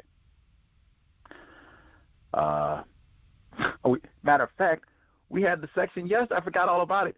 Romain Gary, he had the section in White Dog. We just read it yesterday. He said he said it was when the black male, Mr. Keys, asked him a direct question, yes or no, are you going to let me have the dog? And he says, oh, I've got that oriental streak in me that does not respond well to direct questions. People asking mm-hmm. me like, come on, that's his oriental. I forgot what I pull it up. I highlighted it. We just talked about that yesterday in the book where I said now even white people be like, come on, come on, Romain, you cannot be saying you got an oriental streak. That is just racist. I suspect you could probably even get a good number of white people to come on now. The dog does not have Chinese eyes. That is racist. You know that is racist. What are you saying? Might as well say Jap eyes. Let's, come on now. Uh, let's see. I'm not surprised at all the folks you've done all this mischievous asking questions and what have you at the courthouse, no less.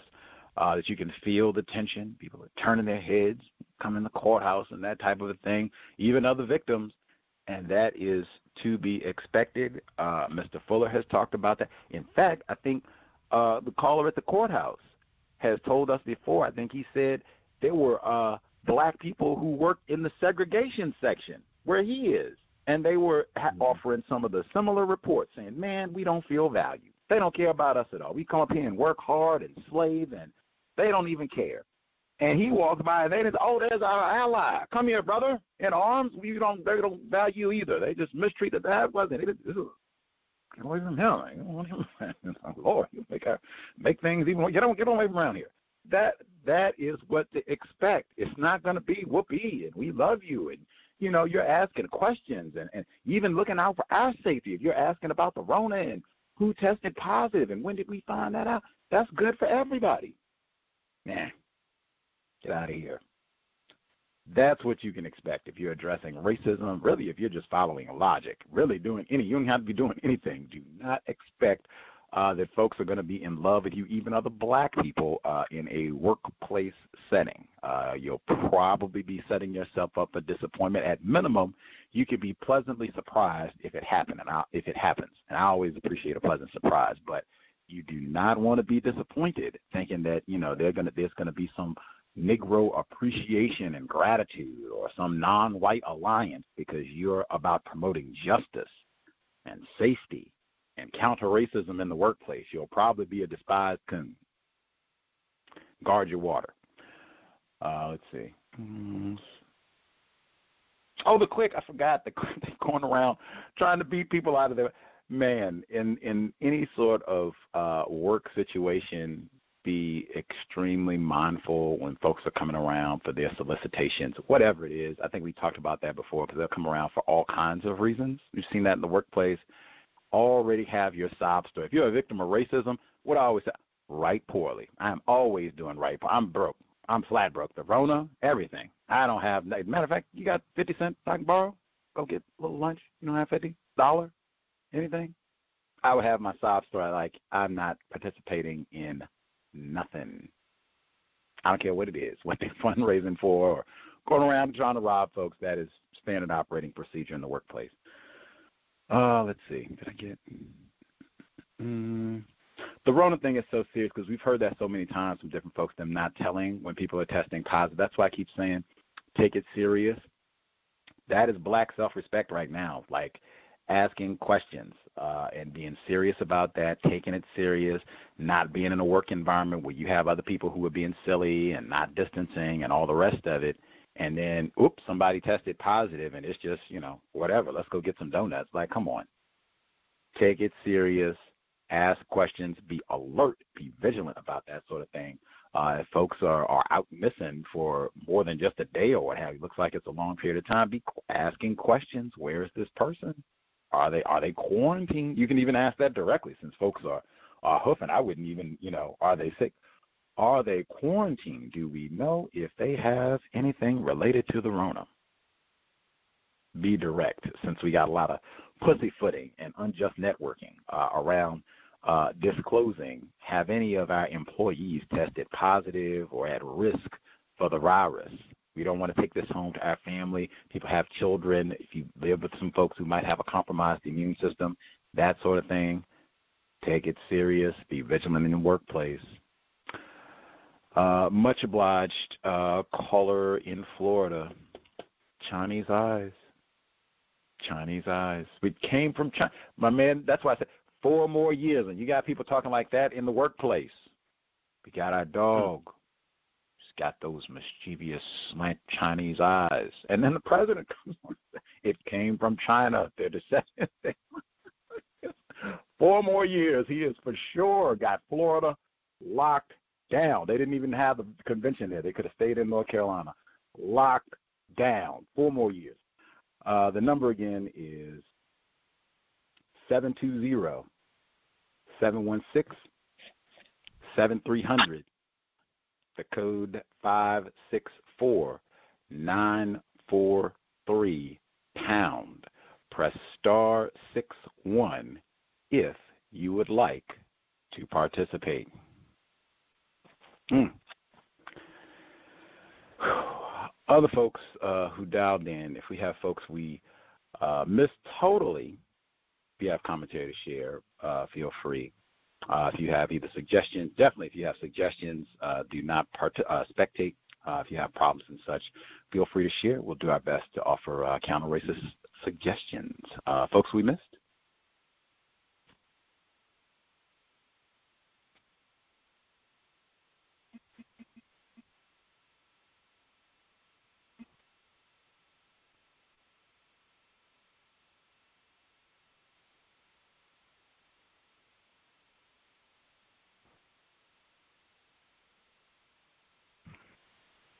Folks are spectating, hopefully that means uh, that you are not being terrorized right now. But with all of the chaos that is happening in this calendar year, I would find that a little bit difficult to believe. But Uh, if folks are spectating, we'll definitely not be staying until 8, so do not think you're just going to lollygag and spectate and all that and do nothing for uh, an hour.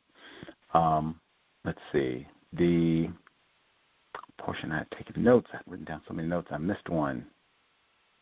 I guess I'll get it as we go. I had one note that I wanted to make sure I went back to that one of the folks uh, had shared uh, previously. I have to get it when I come back to it. Uh, make sure you are updating your resume, even within all the chaos of this year. I would still uh, be looking for ways of updating, building uh, your resume in the midst of all of that. Difficult though it may be. Just did the yoga retreat. My resume is obsolete. My yoga resume. I have to go back and update that myself. Uh, I would still be looking for ways to enhance uh, in the midst of all of this chaos. I know we had some cows listeners. A listener in China, he said they put them on lockdown. He took the opportunity to invest his time and energy and picked up another skill with coding, in fact, ended up learning it so well in the two months that they had to sit in the house uh, in his part of China. He ended up using that on his job and got a rate, like a substantial raise. So be looking for ways, even in the midst of all this. You have to stay home more. Fantastic. Uh, use it as an opportunity where you can uh, enhance. If it's, I can go and use this to polish uh, my resume. I can use this to polish my website. I can use this to get some writing done. Whatever it is, use this time and energy, at least a portion of it, at least a portion of it, uh, to enhance, uh, develop your career, your brand, as it were. Uh, one thing I can say, I guess one component to that, try to share. Like that might help you uh, if you are looking to be motivated uh, about a new project, a new workplace uh, entrepreneurial opportunity. Share with other folks. Like I said, I'm serious. I would love the opportunity to do some meal prep. Uh, I was able to make lasagna, uh, and well, I made that at the retreat, but I made lasagna to share with a black female who uh, does not have uh, a working oven so it greatly compromises what she can cook. And she's a yoga instructor and trying to do better with eating. So, oh man, we'll do we'll do veggie uh, veggie lasagna at a distance. Was great, uh, but just trying to let more folks know I'm serious about that. Even though I do think it would be kind of an obstacle to do that meal prep here in Seattle because I'm not really interested in doing that for white people. Uh, but eh, it seems like it might be possible with uh, black people, non-white people.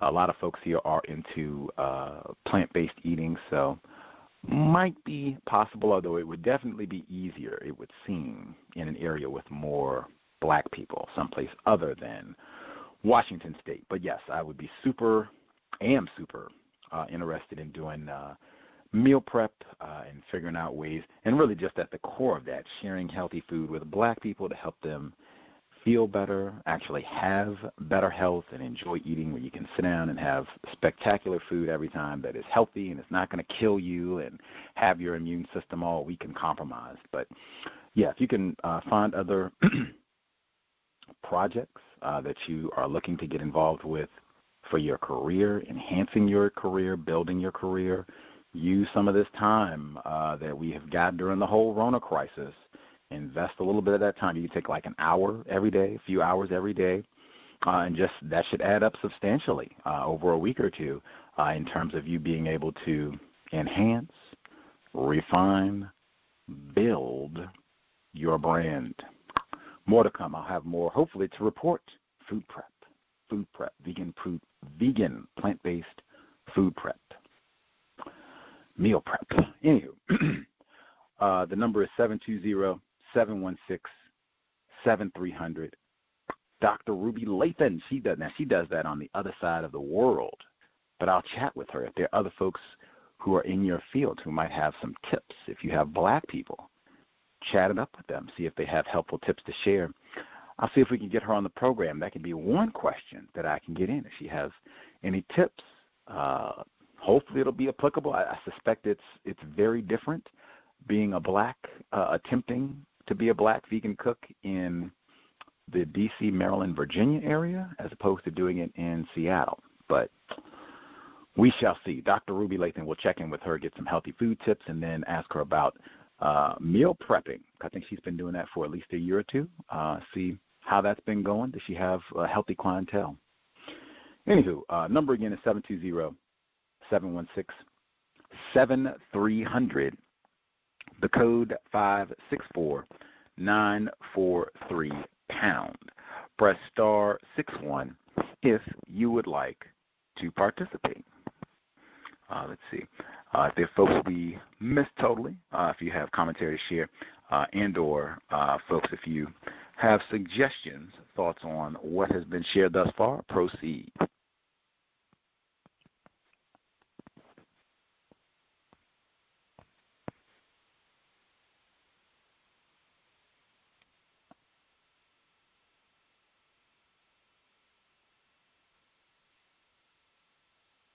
Hi, Gus. B in Toronto, yes, ma'am.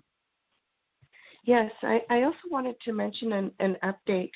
Um, I believe it was last Friday or the Friday belo- before last of the white woman or the white woman with her dog uh, that um, she was allowing onto the property um, to relieve themselves, uh, and it wasn't even her property.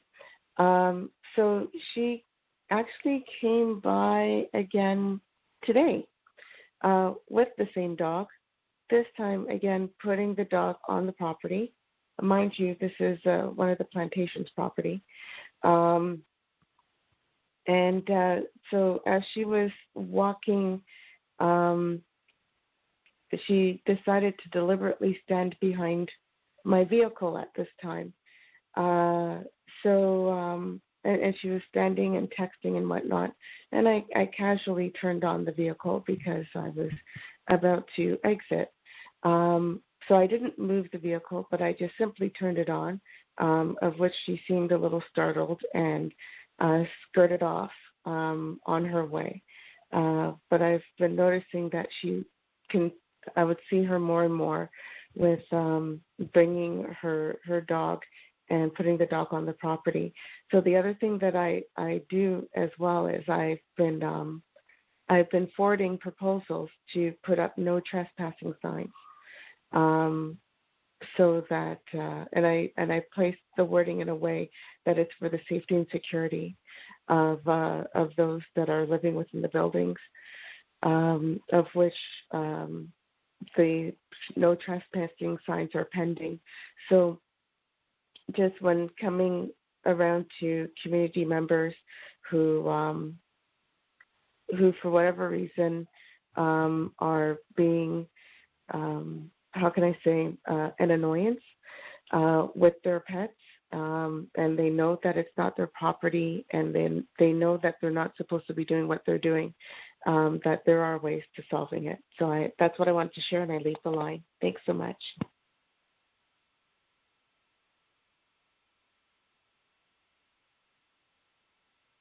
Much obliged. Uh, B in Toronto. Um, hmm. Though I'm not a dog fan, not a dog fan for many reasons. Even before we read White Dog, I was not a dog fan. Um, for those type of incidents, and it seems like even that, I feel like that is ridiculous. Like the number of dog incidents that pop up with workplace racism, not just you know my dog has Chinese eyes and blah blah, blah but I mean like people either bringing their dogs to the work environment and you know this type of situation the dog is you know or the dog owner really the dog the the racist owner is allowing all of this to happen with the dog relieving himself on the property.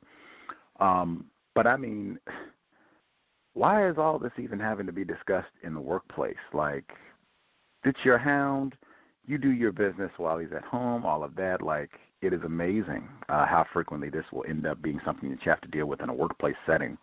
Uh, if this white woman was something that I actually knew, then I would probably do what we've discussed this broadcast already the direct confrontation uh, about this. And even if I didn't know her, uh, I might, although with things as they are now, uh, with the Rona, and particularly in the U.S., with all of the heavily armed white people, I might feel some type of way because uh, I've been saying consistently, you know, avoid verbal con- confrontations with white people out in public, that sort of thing. Uh, this one might be one where I might allow an enforcement officer uh, to intercede because she could be ticketed. She should be ticketed. Uh, in many places, that is like that's a fine. So this might be one where I would just let the enforcement officials, as opposed to having to go and talk to this person. You know, I mean, I guess in Canada they probably wouldn't have a gun, but I mean, U.S. at minimum, they could have a gun, taser, all kinds of things. Like, uh, might not be one that I'd want to confront them directly, but um, yeah, like, I mean, come on, and even even that, I could, I would not be surprised if it was deliberate. Like, if she sees, you know, who lives there or who works there, like, oh, let my doggy poop where this Negro parked, and you know, all the rest of it. So, yeah, Sorry you had to deal with that. Hopefully, you get that permanently neutralized, uh, so you don't have to deal uh, with. I mean, yeah, I'm not a dog fan for many, many reasons. Neutralizing workplace. Oh, B in Toronto. Yes, ma'am. Sorry, yes, just to add, um, it's interesting that you mentioned that because I did contact um, the city bylaw because they've recently uh, revamped their uh, bylaws for pet owners, in particular dogs. Um, so uh, the thing that they're doing is, as long as you have, um, as, as long as the owner has a leash that is at least two meters long, and they te- technically have not had the dog off the leash onto another person's property, um, then it's it's not finable. Like it's it's not a it's not a an offense that can be fined. Um, and as long as the dog hasn't defecated on on the private property or in the parks area, then it's not um, it's not a, a, a an offense that can be fined as well. The only time that it can be fined is if um, if excrement is left behind and the dog owner did not pick up, then that's a $240 um, fine. But then the onus would be left on um, the the person to uh, find where this dog owner lives, so that they have to let the city know the address of the offending dog owner um, who's left the excrement behind. In this particular situation, um, the dog is urinating. So they're allowing the dog to urinate. They're having the leash on. So they, they are too are aware. So this is very, very deliberate. Um, because I'd even see her give the dog treats um, to allow this dog to to go in and pee on the lawn. And the problem is that it the nitrates within the urine burns the grass. Um, so hence the reason as to why I had advocated to have the no trespassing signs and then adding the fact that, you know, it's very unsettling having people just stand on the sidewalk while their dogs are allowed to uh, walk on the property while on a leash. Um, and this is just all in efforts to, to really just have that white woman uh, keep her dog off that property so that she can stop doing that because um, that's that's her passive aggressive um, way of terrorizing, and um, and she knows what she's doing. It's not even her property. Uh, but thanks. I hope that helps. I leave the line.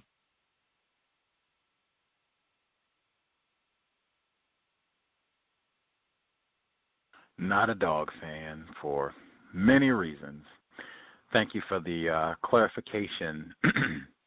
yeah, that I've heard that before. When they urinate, I'm talking about the canines and such. When they urinate or defecate, it can you know mess up the mess up the grass. Uh, I've I've heard that from a number of folks, and so to have to deal with that, and it's not even it's not even my dog. Like, whew, uh, I can only again, what does it mean to be white? I have seen a number of instances where this type of behavior is not an accident, and again, it's too many times we have to talk about hounds in the workplace. I mean, we've already got racists and all their shenanigans and wage thefts and you know a thousand other things to think about in now the Rona in a work environment. To also like really, and you got to bring your dog in the work into the office, like really. Yes, frequently. Uh, as I said uh, with the dog thing, a lot of times you can just go directly to policy and procedure on that one to nip that in the bud if that is, you know, if you're having to deal with that, unfortunately. Uh, let's see. Other folks, uh, if you have commentary to share, again, you can drop an email if you are not interested in participating via phone, untiljustice at gmail.com. untiljustice at gmail.com. And we can read your email uh, on the air anonymously. Uh, star six one. For folks who dialed in, if you have uh, additional thoughts, observations, suggestions to share, uh, if we have lots of spectators, we will definitely be concluding early. Uh, that is miraculous if we have a lot of folks who figured out some way to not be mistreated in the workplace, uh, particularly in the environment of the Rona. That means there's social distancing and all that, or you get to work from home and they're not stealing your nickels from each paycheck. If you have figured all that out at minimum, you should have a tip or two on how you accomplished all of that in this, the year of the Rona. Yes, can I be heard again? Yes, sir. Retired firefighter. Yes, uh, I have a uh, another another uh, project that needs to be solved. That in this case, I'm uh, participating in with others. Uh, my offspring, uh, as I reported, is near the end of his college career. As a future teacher, all teachers, at least in this part of the world, uh, is supposed to uh, do an internship that's called student teaching. The complication to that, as you probably have figured out, how was that to be done in a virtuous uh, atmosphere?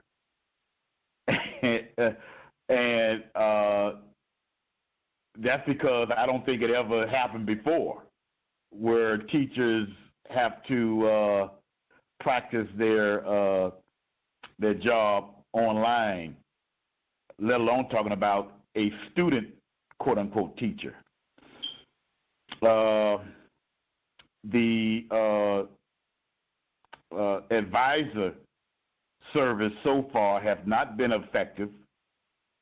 Uh, I am going to participate with my offspring this time in a uh, conference with this person. Uh, of course, my motivation is I am paying for most of this. Uh, so I wanted to uh, end in a favorable fashion as soon as possible, of course. Uh, other than that, uh, his aunt, uh, which is my youngest sister, uh, also uh, made a contribution. She managed to talk with one of the staff, not talk, but email uh, with one of the staff who happens to be a black male. Uh, he answered promptly and gave some some uh, constructive information on what possibly is what he is supposed to be doing and uh, and completing at this period point in time. Uh, also, uh, I have involved uh, at his high school uh, a uh, black female who is who works in the front office that has volunteered her assistant by uh, but she has to get in contact with someone who would know about how that is how that takes place uh, from college to high school.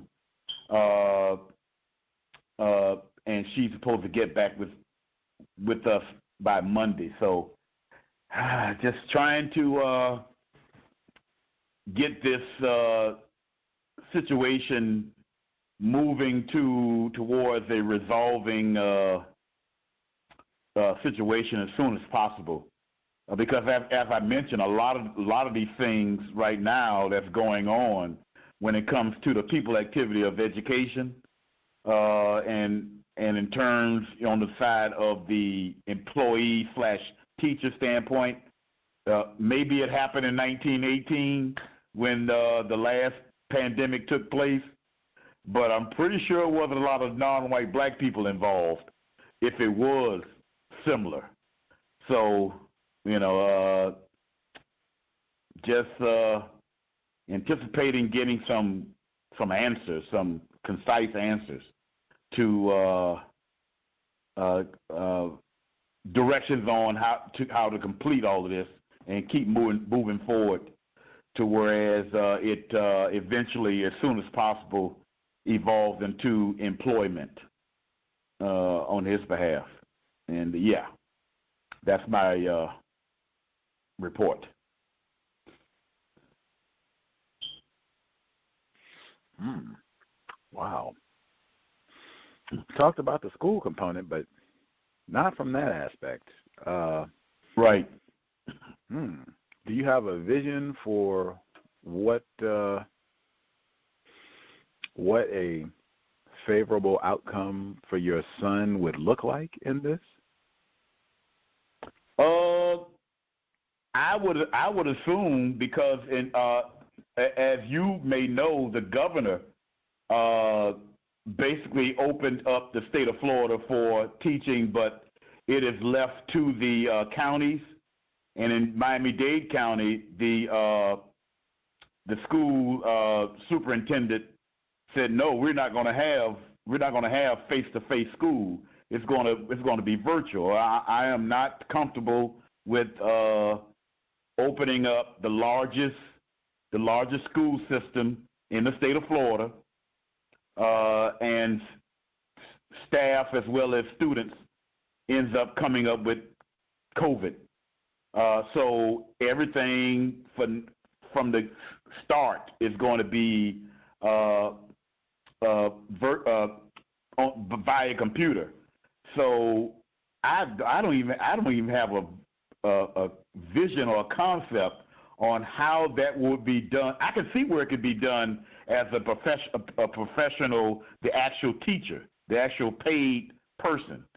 But for for it to be a student a student teacher, I mean, I don't I don't know. I, I actually went through the process myself, you know, uh, uh, as far as becoming a teacher, and even at this point in time. But I mean, you actually physically was there at the school, you know. So even even for somebody who's who is effectively already prepared, I know it's some other young people who have went through the process and gotten their their uh, assignment.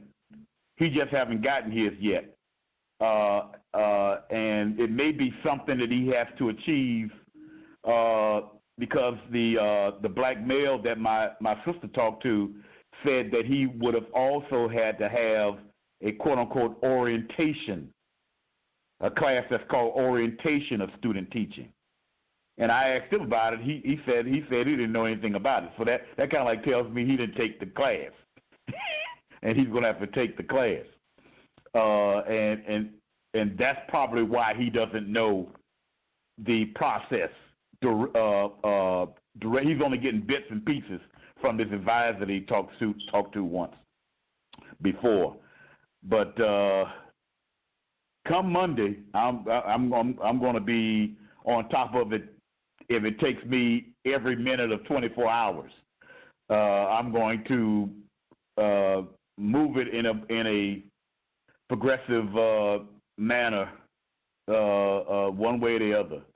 Uh, that, the meeting is set up, as I mentioned, to talk to this advisor. So I would at least get to the bottom of what does he need to have that he may not have, as far as uh, uh, any maybe additional that that additional orientation thing or the exact procedure on how to get assigned a a uh, position as a student teacher. Uh, when I did it, like I said, it, it was you know you know a physical thing where you uh, well, mine was kind of like uh, crazy because uh, uh, myself and another guy that he he's a year old. He was a year older than me, uh, but we were going to graduate together because he transferred into the school that I was already at. Uh, we knew that we we didn't we didn't want to do our student teaching at the town school because it was like K through 12, and it, and we were we were uh, had plans to come back down to South Florida. We're talking. I'm talking about Open Oklahoma at Langston uh, to come back down to South Florida to uh, uh, start our career as teachers. And the most realistic area would have been in Oklahoma City, which is 50 miles away from the campus, to work at a quote unquote inner city high school. And that's what we did. Uh, we had transportation from another guy that we all grew up together that had a, a raggedy car. Guess what happened after the first day? The car broke down. so the way we got back and forth to do our student teaching back in the spring of 1979 was via thumb. 100 miles, 50 miles up, 50 miles back to campus. Uh, never missed a day. Never missed a day. The the the the uh, the staff and the teachers was wondering, you know, every time we get here, you guys are already here. we we would be there about six o'clock in the morning, six thirty in the morning, because we would get up about four o'clock in the morning, and thumb, and you know all the traffic, everybody in the small towns, you know, most of the people would do they have their job would be in the quote unquote big city and that's Oklahoma City. And so it wasn't no problem in catching a ride. You just had to be out there on the interstate to catch a ride. And at that time, thumbing for a ride was not as terrible of a danger as it is now. I put it that way. I just leave it that way. It is some risk involved, but not as not as bad. And but it never. I mean, you speak it to him now, so it's obvious that I'm here, that I didn't get uh, killed or something. But uh, yeah, uh, but but you know how things work. As soon as that's over with, as soon as our our experience was rendered to the staff of the school, of course they supplied transportation, safe transportation for future students that had to go, you know, long ways to do their teaching. But nevertheless, uh, we got through it, and I, uh, I moved on and came down, came down back down home, and uh, actually was offered two jobs one was the fire department, other was a, a teacher in the high school that I attended. And uh, of course, you know by now which job that I chose. But uh, yeah, that, it's totally different than what he he and other students are, what they're going to be asked to do, especially with this pandemic. And uh, so I'm going to I'm going to get much more of a clarity on it. I'm of course I'm looking forward to it Monday. Yeah. Really looking forward to it Monday to ask plenty of questions to that advisor.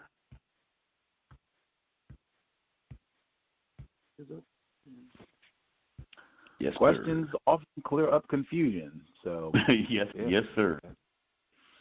That is what to do. Um, yeah, hopefully that'll work out well on Monday. They can let you know. Like I wouldn't even I wouldn't even know like what that what what it would look like because I mean, I guess you could do the student teaching virtually, uh, although it would be very different. I would think. Um, yeah, that's that's a that's a different experience to do your student teaching yeah. virtually. I reckon, but that's the same boat a lot of folks are in. I guess a lot of teachers are probably that's gonna this might be their first time doing you know classroom online. Either either either is that or they they may have canceled or or uh, kind of like changed it up so much as far as student teaching is concerned because of the pandemic that is is nothing like it would would have been. I don't know. I, will find out. I'll find out Monday. I, it's, it's a whole lot of questions that I'm preparing myself for running in my mind right now. So excuse me for uh, you know just talking. But uh, yeah, uh, looking forward to it. Questions clear up confusion. That's uh, that is the best way to proceed. Hopefully, the advisor will have lots and lots of unambiguous answers uh, for the both of you. And yeah, he can get that orientation, so then he'll be extra straight on you know what he needs to do and all of the changes because I'm sure this will be uh, student teaching unlike any other. So yeah, Mhm, let us mhm, give mhm. us the update on uh, yeah what what what what the result of that will be. And I'm I'm sure it's tons of folks uh, who have got students, if it's not you yourself, uh, in school, uh, university level, I'm talking about college, whatever it is, grad school, and have had, you know, everything uh, in total disarray uh, with all of this. Uh, some, you know, Mhm. places it seems like they've done a better job than others, but I mean, wow, like, uh, what what a stressful year. All I can say, what a stressful year. And this is another one I say all the time. Some aspects of codification you can see they are rock solid because you would do them anyway, regardless of what the circum- uh, circumstances are. It would still be something to do. So, policy and procedure. I think I said that a whole bunch of times just since this corona cri- uh, uh, COVID-19 coronavirus situation because the policy and procedure has changed uh, for so many different uh, businesses and what have you, if not all of them. And it's not just been like a one time, it's been like you might have to come back and check every day uh, to see new updates uh, to policy and procedure about all kinds of things. That's why I said, like, man, it doesn't matter if you're in grad school, if you're trying to fin- finish an education program, uh, if you're working and looking for promotions, check the policy and procedure. What does the manual say? What do the updates to the manual say? You might have to get that. Go to, you know, refresh your phone and let me see the updates real quick. Uh, because man, a lot of times that will, you know, answer a good chunk of questions right there, and or at least you'll have a baseline to start from in terms of okay, this is what it looks like my expectations at least for the next 10 minutes until they update the policy and procedure again.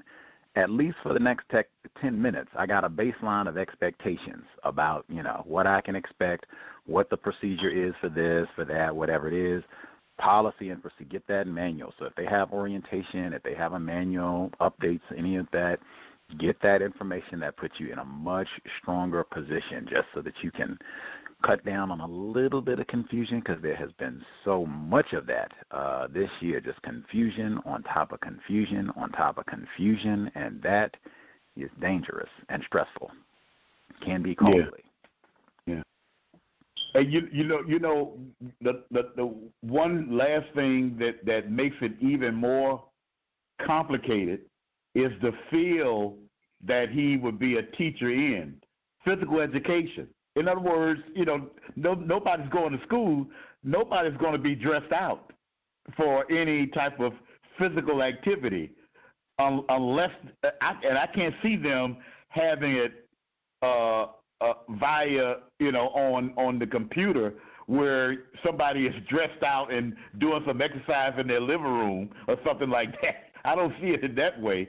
Probably the only thing that could be actually done is maybe to talk about you know, exercising or or some uh, a, a particular sport and the rules of the game.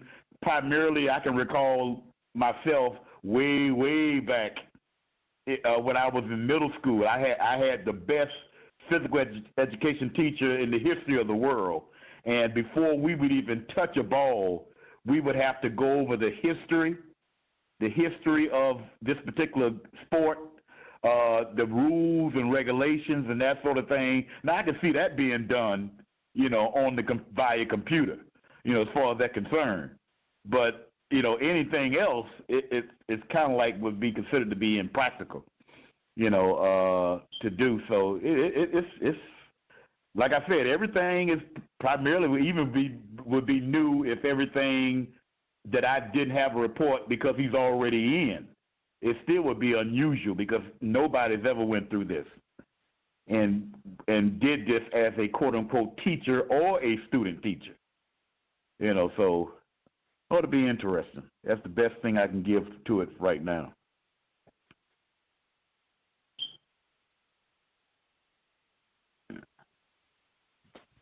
Right on. Context of white supremacy. We'll get the uh, update, I reckon, next week. Yes, sir. I have, I have seen some, you know, folks uh, at schools where they're sending out gym programs, I guess, to keep the students motivated or in shape or you know whatever because they've been talking about physical activity during all this. So I don't. But yeah, Mm-hmm. I could not imagine. Um, you know, I'm trying to see myself at like you know 16. Like, all right, we're gonna do uh PE today, and I'm gonna Right. get on the Zoom and get in my gym clothes in my living room. Like, are you serious? like, uh, that is not gonna work. Like, yeah, I. Anywho, yeah, the the student teaching, all of you just have to see. I guess we'll be with the rest of the parents, just trying to, and probably a lot of the teachers, because I think in New York they they uh, are having some of the folks are going on strike because they said they don't think it's you know safe. If I saw it correctly, I just saw that before we went live. So, yeah, it's it's chaos all the way through. Uh, we just try as best we can to figure out. Parents, teachers alike, uh, just try as best we can to figure out as we move through all this. But um, yeah, if other folks have any other comments or suggestions that they would like to share. If anybody has, uh, I know we do have other educators. I guess if you are uh, going through this process or have any thoughts on what it might look like, the student-teacher uh, process uh, virtually, or any other educators, you can feel free to share. Uh, and or other folks, if you have got choked. My goodness. Uh, any other folks, if you have suggestions, comments, problems from your work environment, uh, feel free to share. Again, if folks are spectating, I'm not sure how we got a, a large collection of COWS listeners who uh, are not really having any difficulties in the workplace. If that is your environment, again, I hope it lasts uh, much, much, much longer than the Rona in uh, the Rona situation. Hopefully, you'll maintain some peace and calm. They won't mess over your your food, uh, your wages, your all of your compensation, whether it's weekly, monthly, whatever it is, will be accurate every time, and all the rest. If you need time off, you'll get it without gripe. Hopefully, that will continue until you are ready to retire. Uh, let's see. Any other folks uh, with comments, observations, suggestions they would like to share? Hi, Gus. B in Toronto. Yes, um, I was listening to retired firefighters' uh, report uh, with respect to his son. Um, in fact, I had a question and, and a possible solution. Might it be possible for your son to make a proposal on how he wishes to complete his practicum um, as a teacher? Um, if there isn't an agenda outlined or if there isn't a, a protocol outlined as to how they wish to proceed so he can get um, the necessary um, practice uh, prior to graduation. So I was wondering if that might be possible uh, that as a contingency plan that he proposes how he wishes to proceed in implementing his curriculum to students um, through uh, uh, uh, virtual um, schooling. Thank you. Hold on, I'm, I'm looking for pad and pencil to write that down.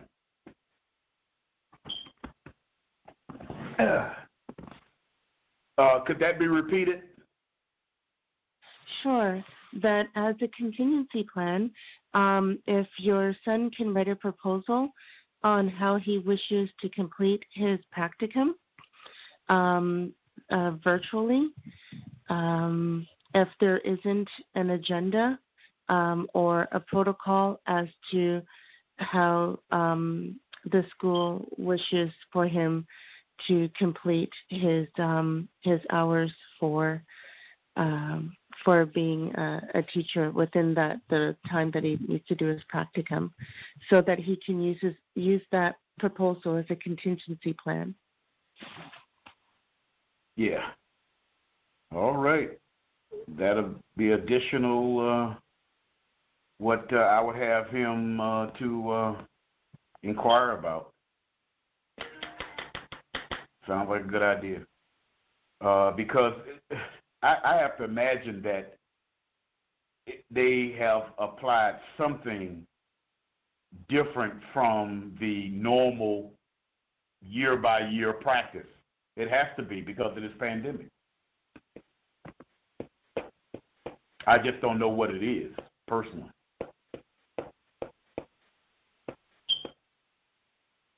and the uh, the pandemic uh, became uh, a practice.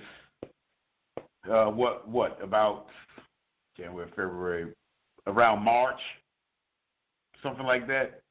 You know, which was really is kind of like in the latter part of the spring semester uh, in, in colleges in uh, the concept that's called the United States. And uh, so, you know, uh, it's an unknown. It's an unknown factor there. Put it that way. Yeah. And also something uh, that you definitely want to inquire is why is it taking so long for the college to develop the protocol? I mean, they've known since March, and they know that school is supposed to be starting again. However, it's going to be a different medium of which the academics are going to be provided by to the students. So why has it taken this long t- for the college to uh, create a protocol to assist students to complete their practicum? So that might also be another question you want to ask as well. Because it is quite unusual that they haven't provided any information on how to proceed as of yet. Write it down.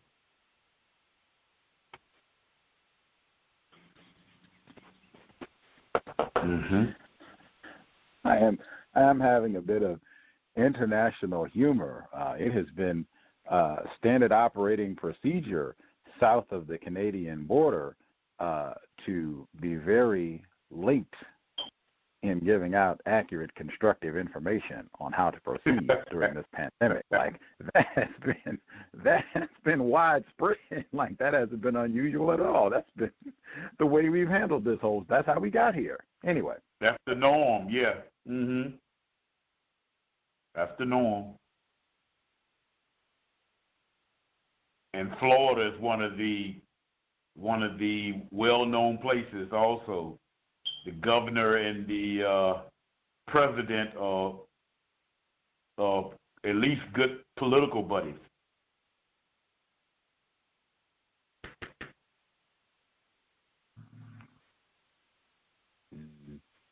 I, I will say, uh, in all seriousness, uh, to be suggestion about uh, the first suggestion about um, having your own proposal, uh, if in lieu of proper guidance about how to uh, function here, uh, having your own proposal about how he would like to complete uh, his education program.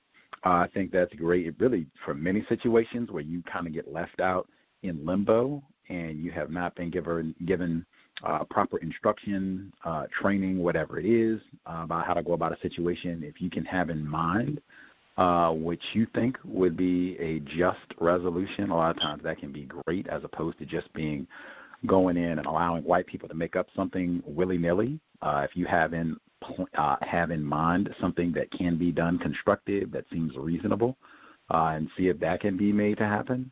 I think that's always great. They might do it, you know, they might not system of racism, so they might turn it down outright. But you never know. They don't have a plan. Say, hey, this boy came up with something. How about that? We'll do that. Good job, boy. They might do it. You never know. Uh, was there more to that? I, I, uh, being oh, sorry. Sorry, sorry. I have my own idea in mind to what you're you're stating, Gus, is to where it would be a situation where he he does this virtual student teaching uh, via at the high school that he attended. It's a very small population of students. Uh, he may have he may have in the environment. Uh, uh, I don't know. I don't know how they actually do it, uh, but he may have maybe about ten or less people uh, that he would be uh, talking to or whatever they do in this virtual situation. It'll be a low it'll be a low number comparable to what normally takes place in uh, uh, the public school situation because this particular high school uh, was an all male it was it was public school but yet it had like private school type of uh, a, a culture. We're wearing suits and ties and every day to work. That was a standard uniform and uh, all male, and uh, it was had a very low population at the school. I would say somewhere around maybe I, I may I, I may be incorrect by saying a hundred people. May have been less than that. That was at this school, and I don't think that's changed. So, yeah, hmm. we'll see. Because because the, the this this is the same lady uh, that helped us with the uh, the fire cadet program because we needed to get his uh, ACT and SAT uh, scores, and she had them right at her computer uh, because calling ACT uh, uh, uh, ACT and SAT to get that information, whoa, it is, it is.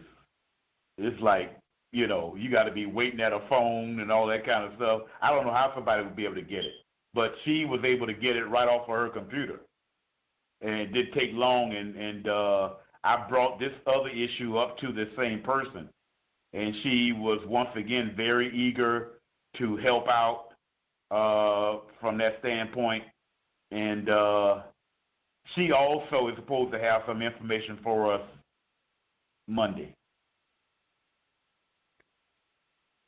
Person that worked at his that's working at the high school that he attended.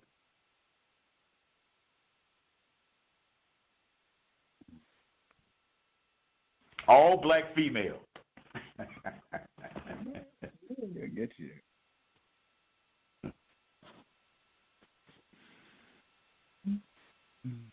Yeah.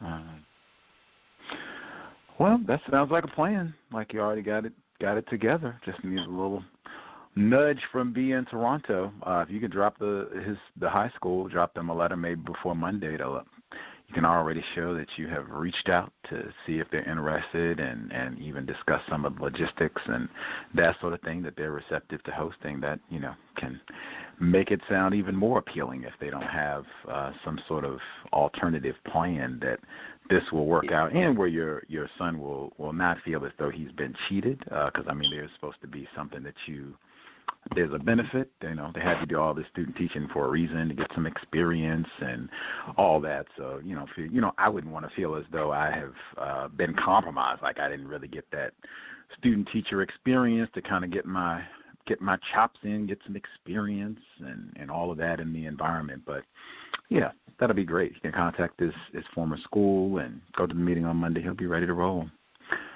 Uh, did any other folks have any other comments, observations, suggestions?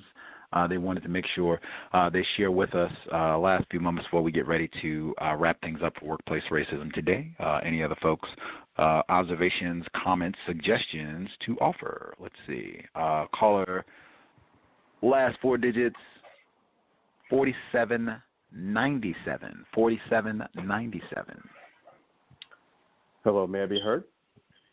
Yes, sir. Hi. Uh, I uh, wanted to say, first of all, thank you to the host for uh, for the show, and thank you for the uh, callers also because I've certainly learned a lot of positive information to uh, run my business and to uh, keep myself uh, in a position where I am not um, getting in trouble with law enforcement or losing my position.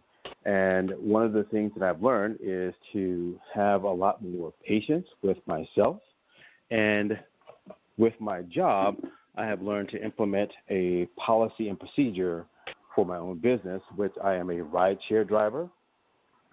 So, in that capacity, I've adopted some policy that I feel keeps me safe. And one of those policies is to report any negative uh, interactions that I have with a rider directly to that rideshare company and not just to hold that in. Um, one of the other things that I've done is to, as a rideshare driver, I've been driving through the COVID uh, uh, the COVID 19 crisis. And one of the things that I've begun to do is to text each rider before I pick them up that they have to wear a mask so that it doesn't come as a surprise to them uh, before I pick them up and before I let them allow them into the vehicle and during the duration of the ride. Um, and that has eliminated a lot of conflict um, from other from riders, uh, so that I don't have to uh, um, have any arguments or any fusses or someone who wants to not adhere to that policy, they can just cancel and they can go go on their merry way. Um, so that's all I wanted to say, and uh, thank you to the host and to the listeners who continue to uh, help me to prevent any difficulties in my workplace. Thank you.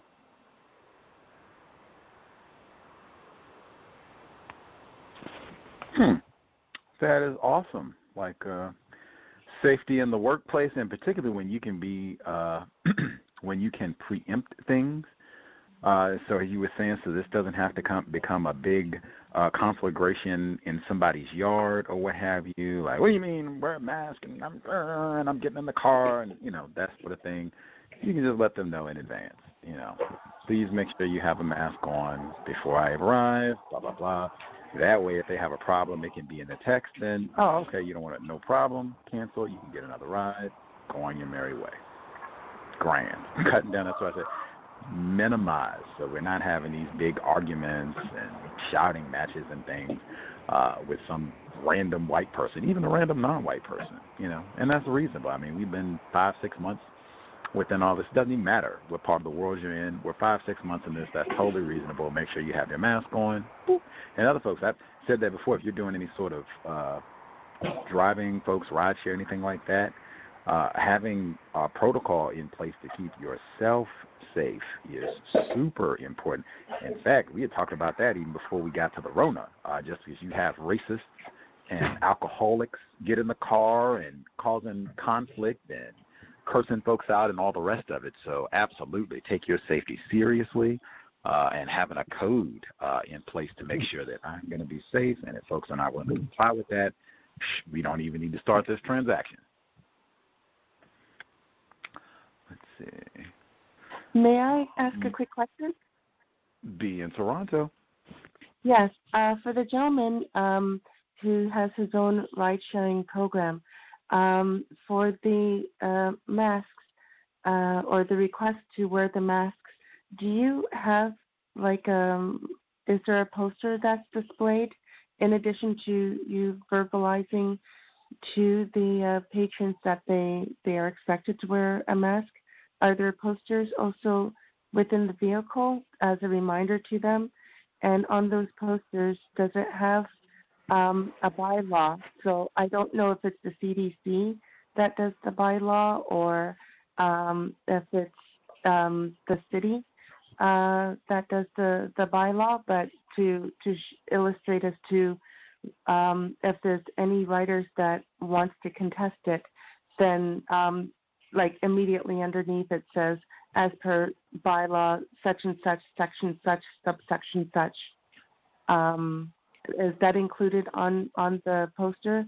The reason I ask is I know in Toronto, um, a lot of the um, establishments do have the posters, and they also have the uh, city uh, ordinance um, referring to the the bylaws. And if not, maybe to consider. Uh, that I believe was directed at me. And to answer your question, no, I don't have any uh, literature that specifically states that or posts it.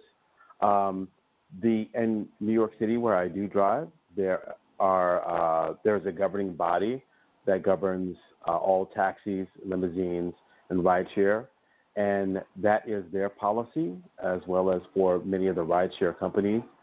They have explicitly uh, written to the uh, riders to let them know that masks are required uh, for any ride. Uh, I just do that because I have um, I've run across people who don't want to adhere to that policy or attempt to ignore it or pretend that they've never heard that uh, that policy exists. And that is just my uh, extra safety measure to make sure that I have specifically told that person that that is what that's the policy that I will adhere to. And if they don't find that policy fair, excuse me, they don't find that policy to their liking, then um, when I get there, they cannot say that I didn't say anything prior to. So that's just a, a small measure that I've taken uh, to you know to send a text message. I stop, of course, and send them that text message to make sure that at least I have told them myself, so that they can there can be no claim of ignorance. I hope that answers your question. I'll mute my line. Yes, thank you so much. It it does um, it does answer the question. Um, I was just also wondering um, if the uh, governing body would be able to provide that literature so that it's uh, not out of your expense, so that um, even though you are um, entering it into the text message, verbalizing it, if they can provide you the literature, if they do have it free and it's not at your expense, um, that at least you'd be able to also post it uh, within your vehicle. And and that's of course if, if only if you if you choose to and if that is available. Uh, thanks. I'll leave the line.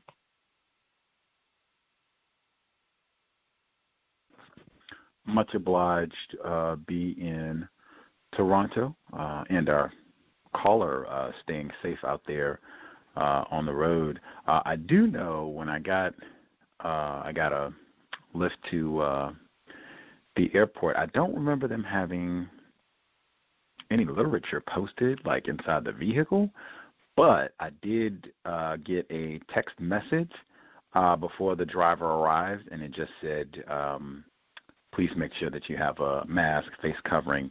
Uh, they did have a text prompt. Uh, I don't think it came from the driver. I think it was just from you know the rideshare company, uh, where they sent out uh, what seemed like a standard.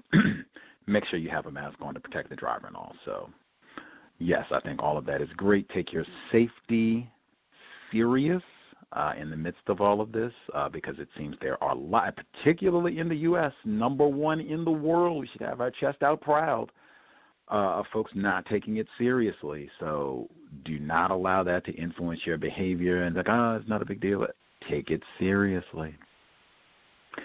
Uh, yeah, about 30, anything folks can get in about 30 seconds? Pretty much did our time. 30 seconds. Anything folks need to make sure they get in before we conclude?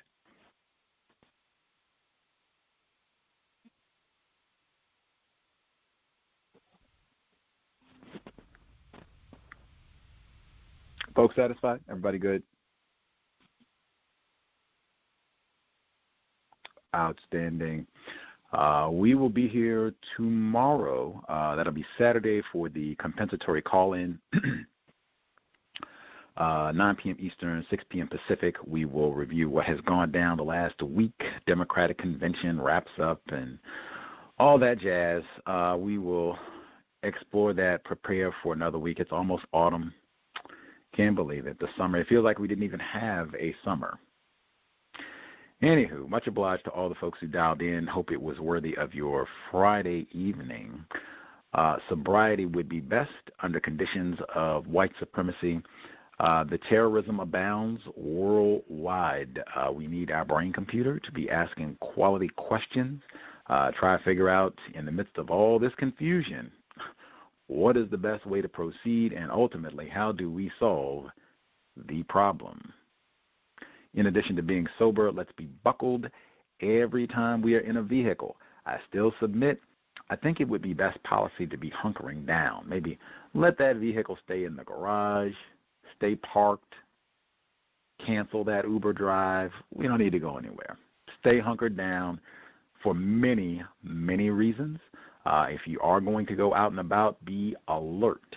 You are being mindful about what's happening around you, who's talking to you.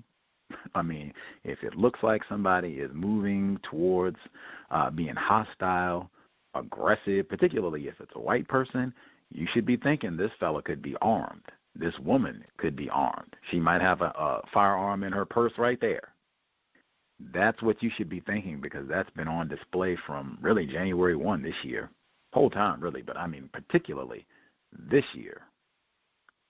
Uh, if it looks like somebody is about to get rowdy, violent, all this is over. Uh, not taking any risks uh, with our safety.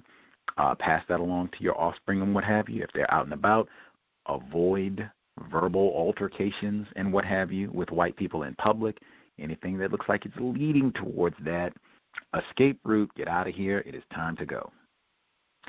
Uh, if you are going to go out, again, we're sober, we're buckled, you are super attentive to your surroundings. If you are driving, you are not on the cell phone. Uh, one, we got to be paying attention. Can't be vigilant if you are yapping it up, texting away, and all the rest of it. Two, we're trying to minimize contact with race soldiers, badge or no, just the little things that we can do, being buckled up and all the rest of it, not on the cell phone, so we're not attracting unnecessary attention. Already got enough of that. That said, Creator, we ask that you help us remain patient with other black people, victims of white supremacy. We ask that you help us remain patient with ourselves. Remind us to demonstrate the highest levels of black self respect at all times, in all places, each and every time we are in contact with another black person. It has been time replace white supremacy with justice immediately. Cal signing out. Thanks all for tuning in. Nigga, you so brainwashed. I'm a victim, brother. Problem. You're a victim. Man, I'm a victim of 400 years of conditioning. Shut up. The man has programmed my conditioning. Mm-hmm. Even my conditioning has been conditioned. Step into the world of power, loyalty, and luck. I'm gonna make him an offer he can't refuse. With family, cannolis, and spins mean everything. Now, you wanna get mixed up in the family business. Introducing The Godfather at ChumbaCasino.com. Test your luck in the shadowy world of The Godfather slot. Someday, I will call upon you to do a service for me. Play The Godfather now at ChumbaCasino.com. Welcome to the family. VGW Group. No purchase necessary. Void where prohibited by law. See terms and conditions. 18 plus.